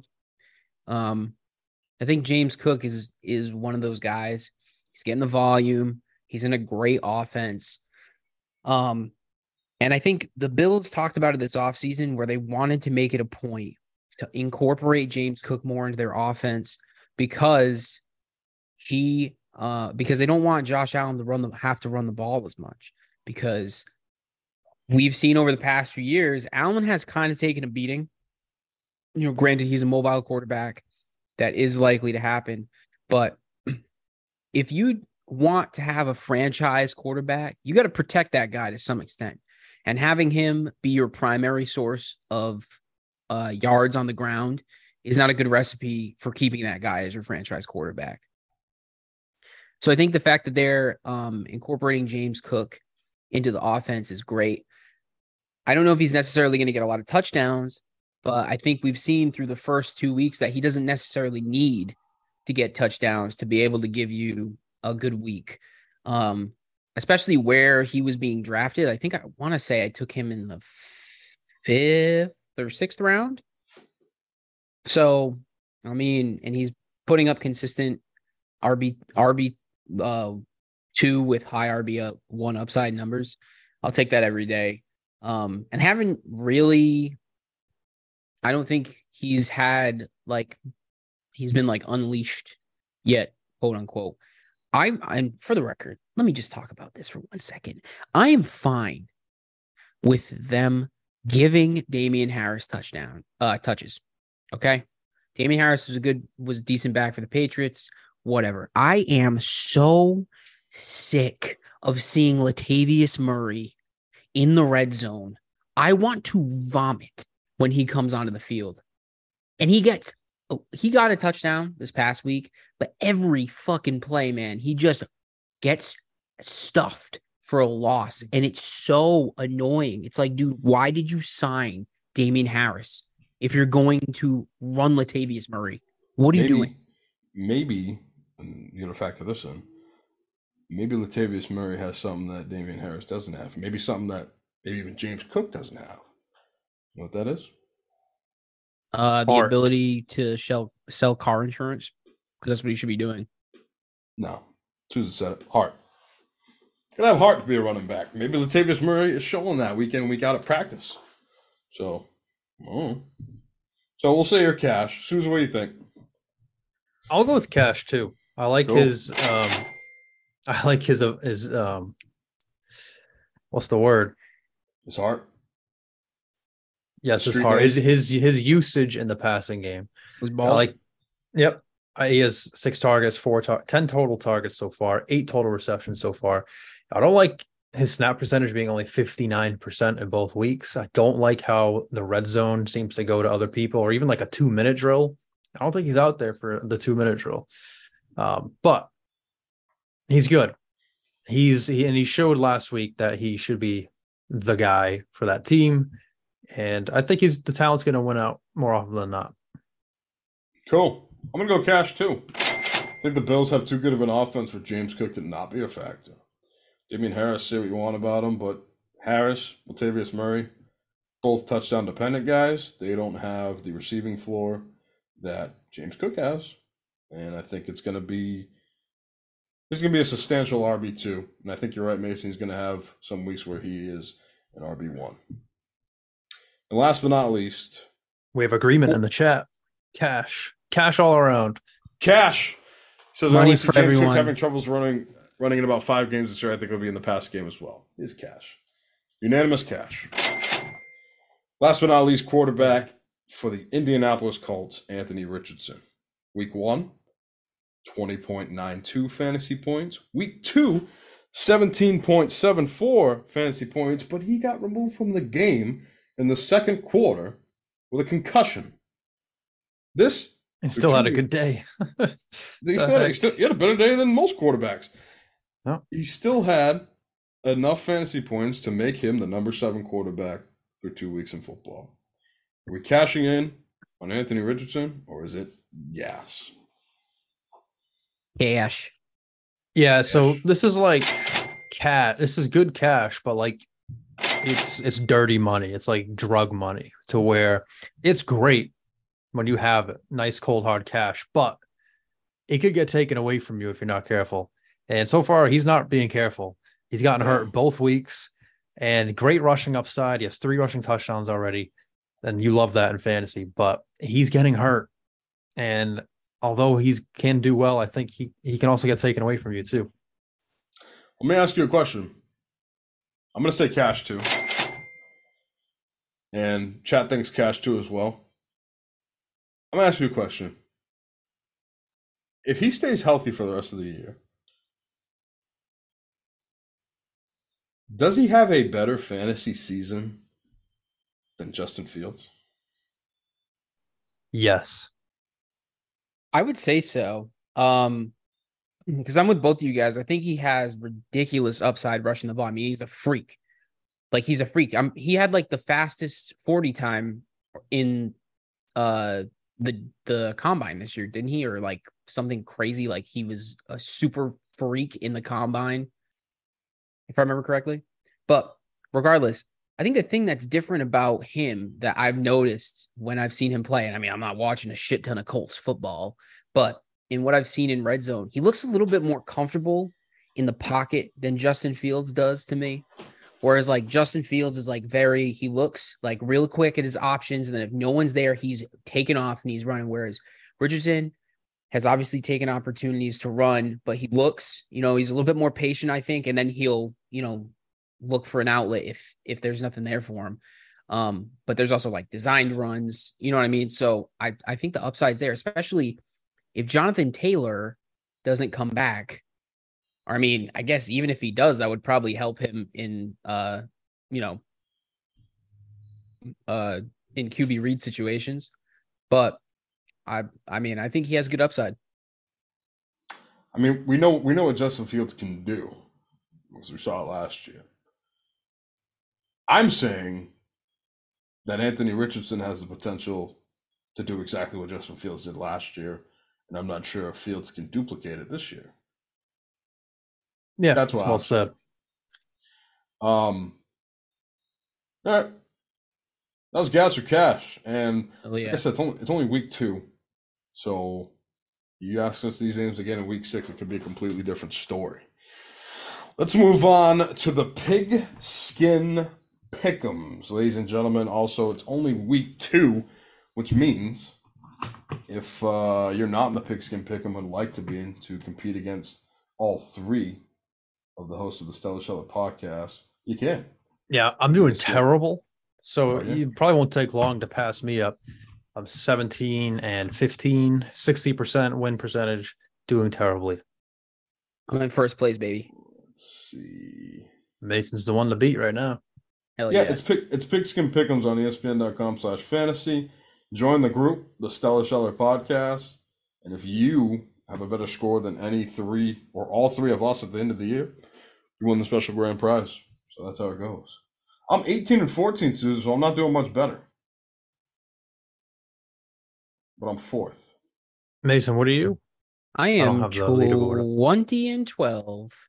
Ah, I got two 20. games up. Damn. Hell yeah. All right, gentlemen, let's get started. Thursday night football, we have the New York football Giants going to San Francisco to face the 49ers. 49ers are 2 0, looking to become 3 0, and I think they will because the Me too. Giants aren't that good. Although an impressive comeback against the Arizona Cardinals last week. It's the Arizona car. I was watching that game for the record, and I I want you to know, like I was up, right? Obviously, go in my in my game against Amaral, and I was like, I'm watching the game, and I'm like, all right, cool. Like this game's gonna end. Daniel Jones is gonna get like fucking five points. Let's go. Like I'm chilling. Then I looked I get, you know, I'm driving. Obviously, me and Megan had switched on our way home from New York by that point. So I'm driving, I'm listening to the game on red zone. Megan's taking a nap in the passenger seat and I hear like, oh, Giants scored a touchdown. They like, you know, finally scored after being held scoreless for six quarters of football. I was like, oh, that whatever, right? Keep listening. And they're like, oh, the Giants scored again. And I'm like, okay, dude, what the fuck? And then uh basically I got home. I saw Daniel Jones score that the his second rushing touchdown. I was like, dude, this motherfucker's 30 points. I was like, I can see it now. I'm gonna lose to Daniel Jones, and the Dolphins D is gonna get like 30 points because Mac Jones stinks. Thankfully, that didn't happen, but I could see the path. Um, but I'm picking the 49ers. I think the Giants smell personally. No Saquon, forget it. Yeah. the Which means smells. which means Brock Purdy is going to remain undefeated In the regular season. in the regular season. Hmm. So not quite the Undertaker streak no. because I was about to close. compare it. Well, you shouldn't because that's just it's not comparable. Moving on to Sunday, Tennessee Titans are one and one, and they're traveling to Cleveland, who just lost Nicholas Chubb. Um, RIP to Nick Chubb. That's right. Mm, I'm gonna go give it to the Titans this time around. Same. I'll tell you what, Deshaun Watson. I didn't watch the game, but from what I've heard and what the stat he line showed, stinks, dude. he's not that good. He He's like at least he, was, at least 50-50 he wasn't every last play. night. Yeah, I'm gonna go with the Titans. Better coach team, uh, better running back. Sorry, and um, oh, yeah, Titans on the road. Hmm. The Atlanta Falcons are two and zero guys, and they're going to Detroit to face the one and one Lions, who should be two and zero, uh, but they're not. The Hey. Lions win at home. They at least beat the Chiefs though. That's pretty big. That's like two wins right there. Yeah, but are the Chiefs that good? That's a whole other topic we could talk a while about. Um, I'm gonna give this one to the Lions. That's about it. They're home. Yeah, I think if Gibbs gets a good workload, I think it's really going to show to be effective, and um, I think they're going to get it done here. I think this is the Gibbs breakout game. I'm picking the Lions. Although, I just want you guys to remember, I did pick the Falcons to win the NFC South. Oh, So, um, I also hope Detroit beats their ass. De- Desmond Ridder kind of did the thing last week in that comeback win against the Packers at home. The only thing way I'm saying the Lions because they're on the road. Um, Bijan Robinson is the man himself. he's nice, man. He I is a video game character. Yeah, I just I hope still he can think about- sustain that. Those still think about that- stuff. that jump cut he made in week one, where we were all at Gomes, we're all like, oh, oh, I didn't know you were chill like that. He he is on. He reminds me of Alvin Kamara in the early years, where when he's in open field, open space, he's just going to make the first guy miss guaranteed, and probably the next two guys after that. Like it's kind of nuts. yeah. He had a run last week that was pretty insane, where three jukes and three guys were on the ground. I was just like, Mhm. yo. Um, but we're all we're all picking the Lions. Yeah. Release Yeah. the Lions. Three Lions. The Saints are two and zero. Not a pretty two and zero. Really? But they're 2 and 0. And they're going to Lambeau Field. It's not quite frozen yet. So um Packers are 1 and 1. Uh, Give me this Give me the Packers at home in Lambeau. I like, what Jordan I'm Love. seeing from the Packers, and Me I think they're gonna they're gonna take this one. And I don't hope like what I'm seeing from the Saints. I don't either. And I hope Aaron Jones plays. Do you want to know something funny I heard on that uh, uh, fantasy podcast I listened to today? So obviously they were talking about Michael Thomas was like popping the fuck off, the darkness himself was Mhm. popping the fuck off in the uh in the first half. Do you want to know? So they were like, but then he disappeared in the second half because they had Chris Olave. So they were like, dude, fa- uh, good enough. Like Michael Thomas is is popping off. Chris Olave is going to stink. Chris Olave ended up finishing well though. Do you want to know how many targets Michael Thomas has in the second half through the first two games combined? Zero. Two, Who? No. two targets. So like Damn. he gets targeted like a motherfucker in the first half of games and then just disappears, bro. Yeah. Derek Carr squints his eyes. He's like, "Oh shit! I thought you were number twelve. My bad." and then he starts My throwing to bad. Olave after that. Yeah. Yeah, he's there though, still. And he's creeping around. Darkness continues to grow. Um Hey, he's Also the been, he's Packers? been very playable. Very playable. are we all taking the Pack Packers? up. Yeah. Yeah. Jordan Jordan Love's look pretty fucking good so far. I like him. I like him. Look good. I like Love. I'll be honest. I was I was nervous because I don't know if you remember that that relief stint he came in for uh, Aaron Rodgers for like a game, uh, like a year or two ago, and he did not look good. So when they were like, uh, talking about him being the full time starter this year, I thought that there was a chance, like a, a slight chance, that the Packers were gonna stink. Um, I think they're gonna hang around. yeah, I think so too. I think that division's kind of wide open, to be honest. I mean, the Vikings are 0 2. Green No, Bay's 1 and 1. The Bears are not going to win it now. No. Uh, but I mean, I think it's pretty open between the Packers, Vikings, and the Lions. So Vikings are 0 2.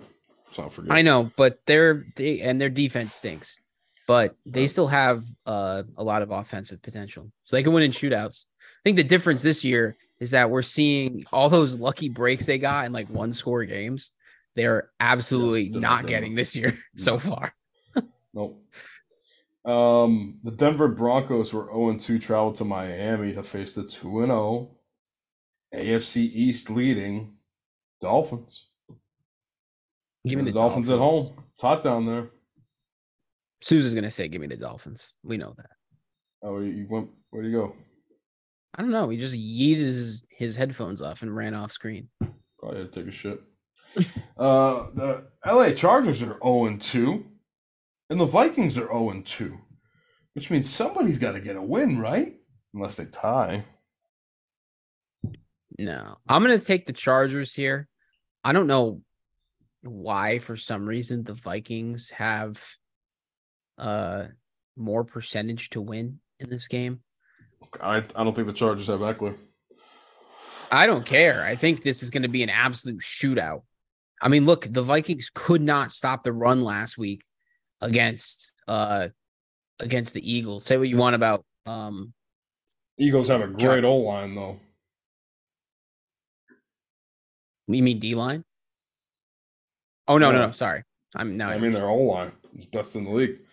Yeah. Uh, But I mean, uh, also the Viking secondary isn't good either. So I mean, either way, and the Chargers still have great wide receivers. So I think I think it's going to be a shootout. That's what I'm trying to say. I But I think, think Kirk Chargers will. Cousins gets it done. I think Justin Herbert goes 0 3. And then maybe, just maybe, people will start talking about that. Because, you know, we've been talking about it for over a year now. Just want to put that, put that there. Give me I agree. Vikings. Yeah. Okay. The Okay. 0 2 New England Patriots travel to New York to face Zach Wilson and the New York Jets. When I tell you guys, this is a must win for the New England Patriots. If they don't win in New York this weekend, it is going to be a long year for sports talk radio in Boston. Yeah, that's why I'm picking Yeah. them to win. Give me the Patriots on the road. I'm picking the Patriots because I don't think their offense is going to be doing be able to do anything against the Jets defense. But I know sure as shit Zach Wilson ain't doing shit against the the Patriots defense. So It, yeah. It's such a shame because I wanted to see Aaron Rodgers light up the Patriots. oh, me too. twice a year. Oh, you too. Yeah, I forgot you hate the Patriots. Um, No, I just want them to do well. And the only way they do they're going to do well is if they finally make some changes in the organization. The only way they're going to do that is if they suck. So, well, ha. they're sucking right now. So, um, you know, the Jets haven't beaten the Patriots in the last fourteen meetings. Wow. I'm picking the Patriots for the It's, record. it's gonna be like 16 to 6 but, Patriots. Um Yeah, exactly. maybe maybe Matt gets a touchdown, but it's gonna be mainly driven by uh Zach Wilson giving the Patriots good field position and them kicking field goals. Exactly. Pick six, maybe. Maybe. That offense isn't scoring. Gross. Um, the Buffalo Bills are one and one, and they're traveling to Washington to face the Commanders. And I think this is the week where, if you said cash on Bijan Robinson, you might eat you. I'm sorry, on Brian Robinson Jr. Whoa, hey, yeah, don't yo. don't trade for the wrong B Robinson. Yeah, don't don't do that. If you ju- imagine drafting Brian Robinson in the first round instead of Bijan. Um, Uh, Uh, someone honestly definitely would- did that which- somewhere. Which, honestly, through two weeks, would be better. well, it's a good point. It's a great point. but I think this is the week that Brian Robinson comes back down to earth. I think the Bills dominate on the road in Washington. I hope so. I'm picking the Bills. Yeah, Bills. Bills. Bills, oh Bills, two- Bills.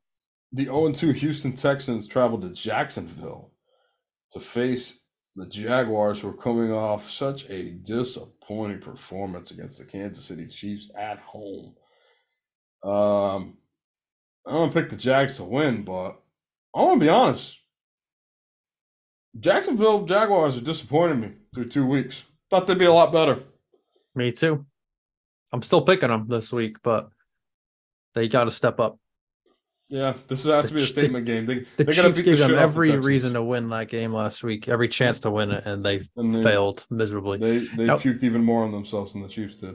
Granted, there were like four plays that just barely went out of bounds, um, which would have Well, probably changed the course of their score, Well, including the a couple difference. touchdowns. But Get those plays inbounds. Make a slightly better throw. Make a slightly better catch, and you win the game. And you're two and zero. It's that simple. it's true. Mason, who you picking? I'm picking the Jaguars. All right. The Indianapolis Colts are one and one, and they're going to Baltimore, who are two and zero. Baltimore's going to be three and zero because I don't know if. Anthony Richardson's playing because he's got a concussion. Yep, Give me the Ravens. me too. Carolina Panthers are 0 2, and they're going to Seattle to face the Seahawks. Um, Seahawks picking up a big win. The rookie in Seattle, I don't think he's going to survive. Give me the Seahawks at home. Me too. Same here. Chicago Bears are going to Kansas City to face the Chiefs, Chiefs. and I don't Yep. think Justin Fields is going to survive. People aren't talking about how good the Kansas City Chiefs defense has been, especially now they get Chris Jones back. Uh, say what you want about the Jaguars playing like shit, but Kansas City did play good D. Um, and Yeah, they did. They shouldn't have a problem doing that to Justin Fields and company at home in Arrowhead. Dallas Cowboys go on the road to Arizona to face the 0 2 Cardinals. And if the Giants can beat them, the Cowboys beat the Giants. It's only mathematically correct that the Cowboys should dismantle the Cardinals. Dismantle, yes, for sure. All right. The Pittsburgh Steelers are one and one, and they're traveling to Las Vegas to face the Raiders. I'll tell you I'm going to give it to the Raiders. Mm, me too. The Steelers' defense May is 3. great, but their offense smells stinky poo poo caca. That's what. That's what it smells like in Pittsburgh. Mm-hmm. So give me the Raiders. Raiders. It's a Sunday night football game. Who's that Oh, shit. Yeah. Ugh, it's kind of gross. gross. And then Monday, you got two games again. There's the Philadelphia Eagles, or 2 0, travel to Tampa Bay and Baker Mayfield's Buccaneers, who are also 2 0. Guys. Baker. Got to give it to the Eagles, though. You got- Eagles. Do you? I have to. I'll tell you what. I'm not. Whoa. Give me the Bucks at home. Give me a little bit of Baker magic. Eagles, like the Jaguars, haven't impressed me in two weeks. No, they Jalen haven't been Hurts. as thrilling, but Jalen Hurts haven't hasn't impressed me. So it's gonna take uh it's gonna take a lot of those QB push plays for them to beat the Tampa Bay Buccaneers. And I think Baker steps up to the challenge on Monday night and they shock the world and beat the Philadelphia Eagles. No. Give me the Eagles. All right. All right. The LA Rams are one and one, and they're going to Cincinnati to face the Bengals. I'm gonna do it. Oh, jeez. I'm gonna do it. I'm picking the Rams. Super Bowl rematch, by the way, from two years ago. Hmm, Same outcome. Give me the Rams. I'm going with the Rams. Really? Burrow might not play. All right. Exactly. I'm I'm, pl- I'm I'm picking the Bengals, thinking he does play, and so help me God. If Joe Burrow stinks up the joint again, and the Bengals go 0 and three, we're gonna have some problems. We're gonna have to put it on the board. We're gonna have some problems. How many total points will be scored in Rams versus Bengals? You already know, baby. 69. you already know, baby. 69. And then we're gonna make our way to the Eliminator Challenge. And Guys. Two and oh. 2 and 0. Where is it again? It's at the top right. Let's go to the Eliminator Challenge. Or It's go to your- changing. All right. Last week we picked There the it is. Bills over the Raiders. Week one, we picked the Ravens. This week, do we go Cowboys over Cardinals? I'd say either Cowboys over Cardinals or we go 49ers over Giants. I think Cowboys are safer for sure. Yeah, I think so too. I would agree, but do we want to use them right now? That's Or- the, that's the key. I know what you mean. Or we go Patriots over Jets. That's where it gets a little too risky. Yeah, it is. I say Cowboys over Cardinals. I think the Cardinals are the worst team the Cowboys are going to play this year. Cardinals do smell. So I vote Cowboys. I mean, Cowboys. if you're Yeah. if you try to save it and you're wrong, well then you don't get a chance to use it at all because you're out. All right. let's do it. We're going Cowboys. All right.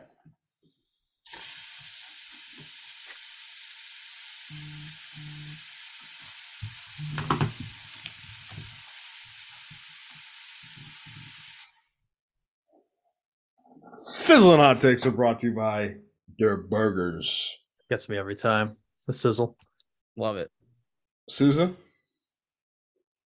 can you ask Mason if the burgers are good? Durr.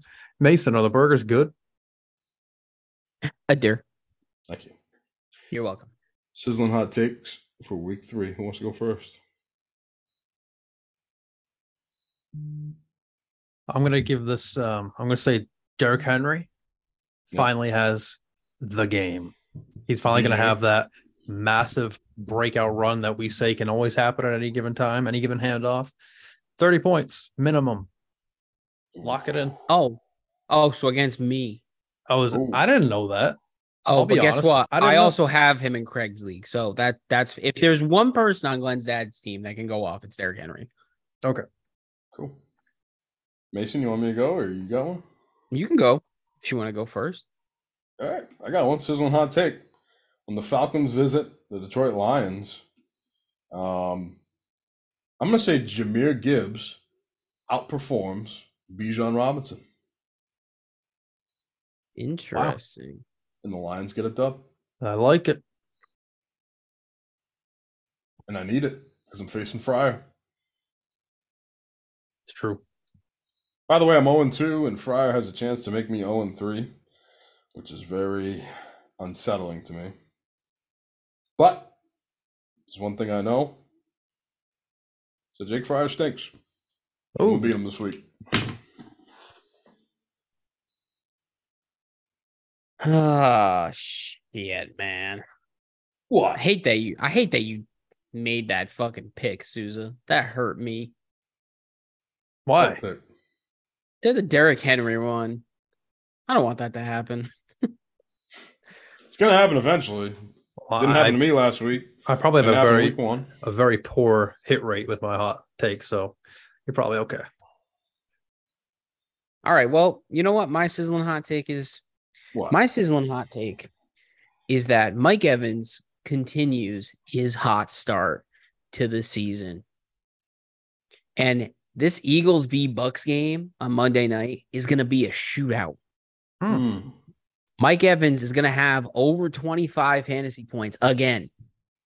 All right. Now who's blowing smoke up whose ass? No, keep saying it. Keep talking. no, two can play at this game. No, I'm I'm kidding. But yeah, that's my sizzling hot take. All right. Sweet. Sizzling hot takes brought to you by Dirt Burgers. Mason, can you ask Souza if the burgers are good? Durr, uh, Souza, are the burgers good? Dur. Okay. Durr. Gentlemen, week three is here, which means I need a win. Good luck this week. Thanks. Good luck, man. Good luck to you, gentlemen. And um, I think a lot's going to change this week. I got a good feeling about this week. Positivity, man. Telling I you. think I think that guys who are supposed to be scoring points will be scoring points, and guys that shouldn't be scoring points won't be scoring points. Just got to Sounds believe. good. Sounds Just good. got to to have me. the luck on your side. All right. Uh, anything else you guys want to have? Negatory. All right. You know where to find us right here on the Twitch every Tuesday night at 7 p.m. sharp. Listen to us on Apple Podcasts, Spotify, SoundCloud, wherever you listen to your podcasts. And we thank you for listening, and we thank you for watching, and we thank you for following along for this fantasy season. Boys, let's get the fuck out of here. Bye bye.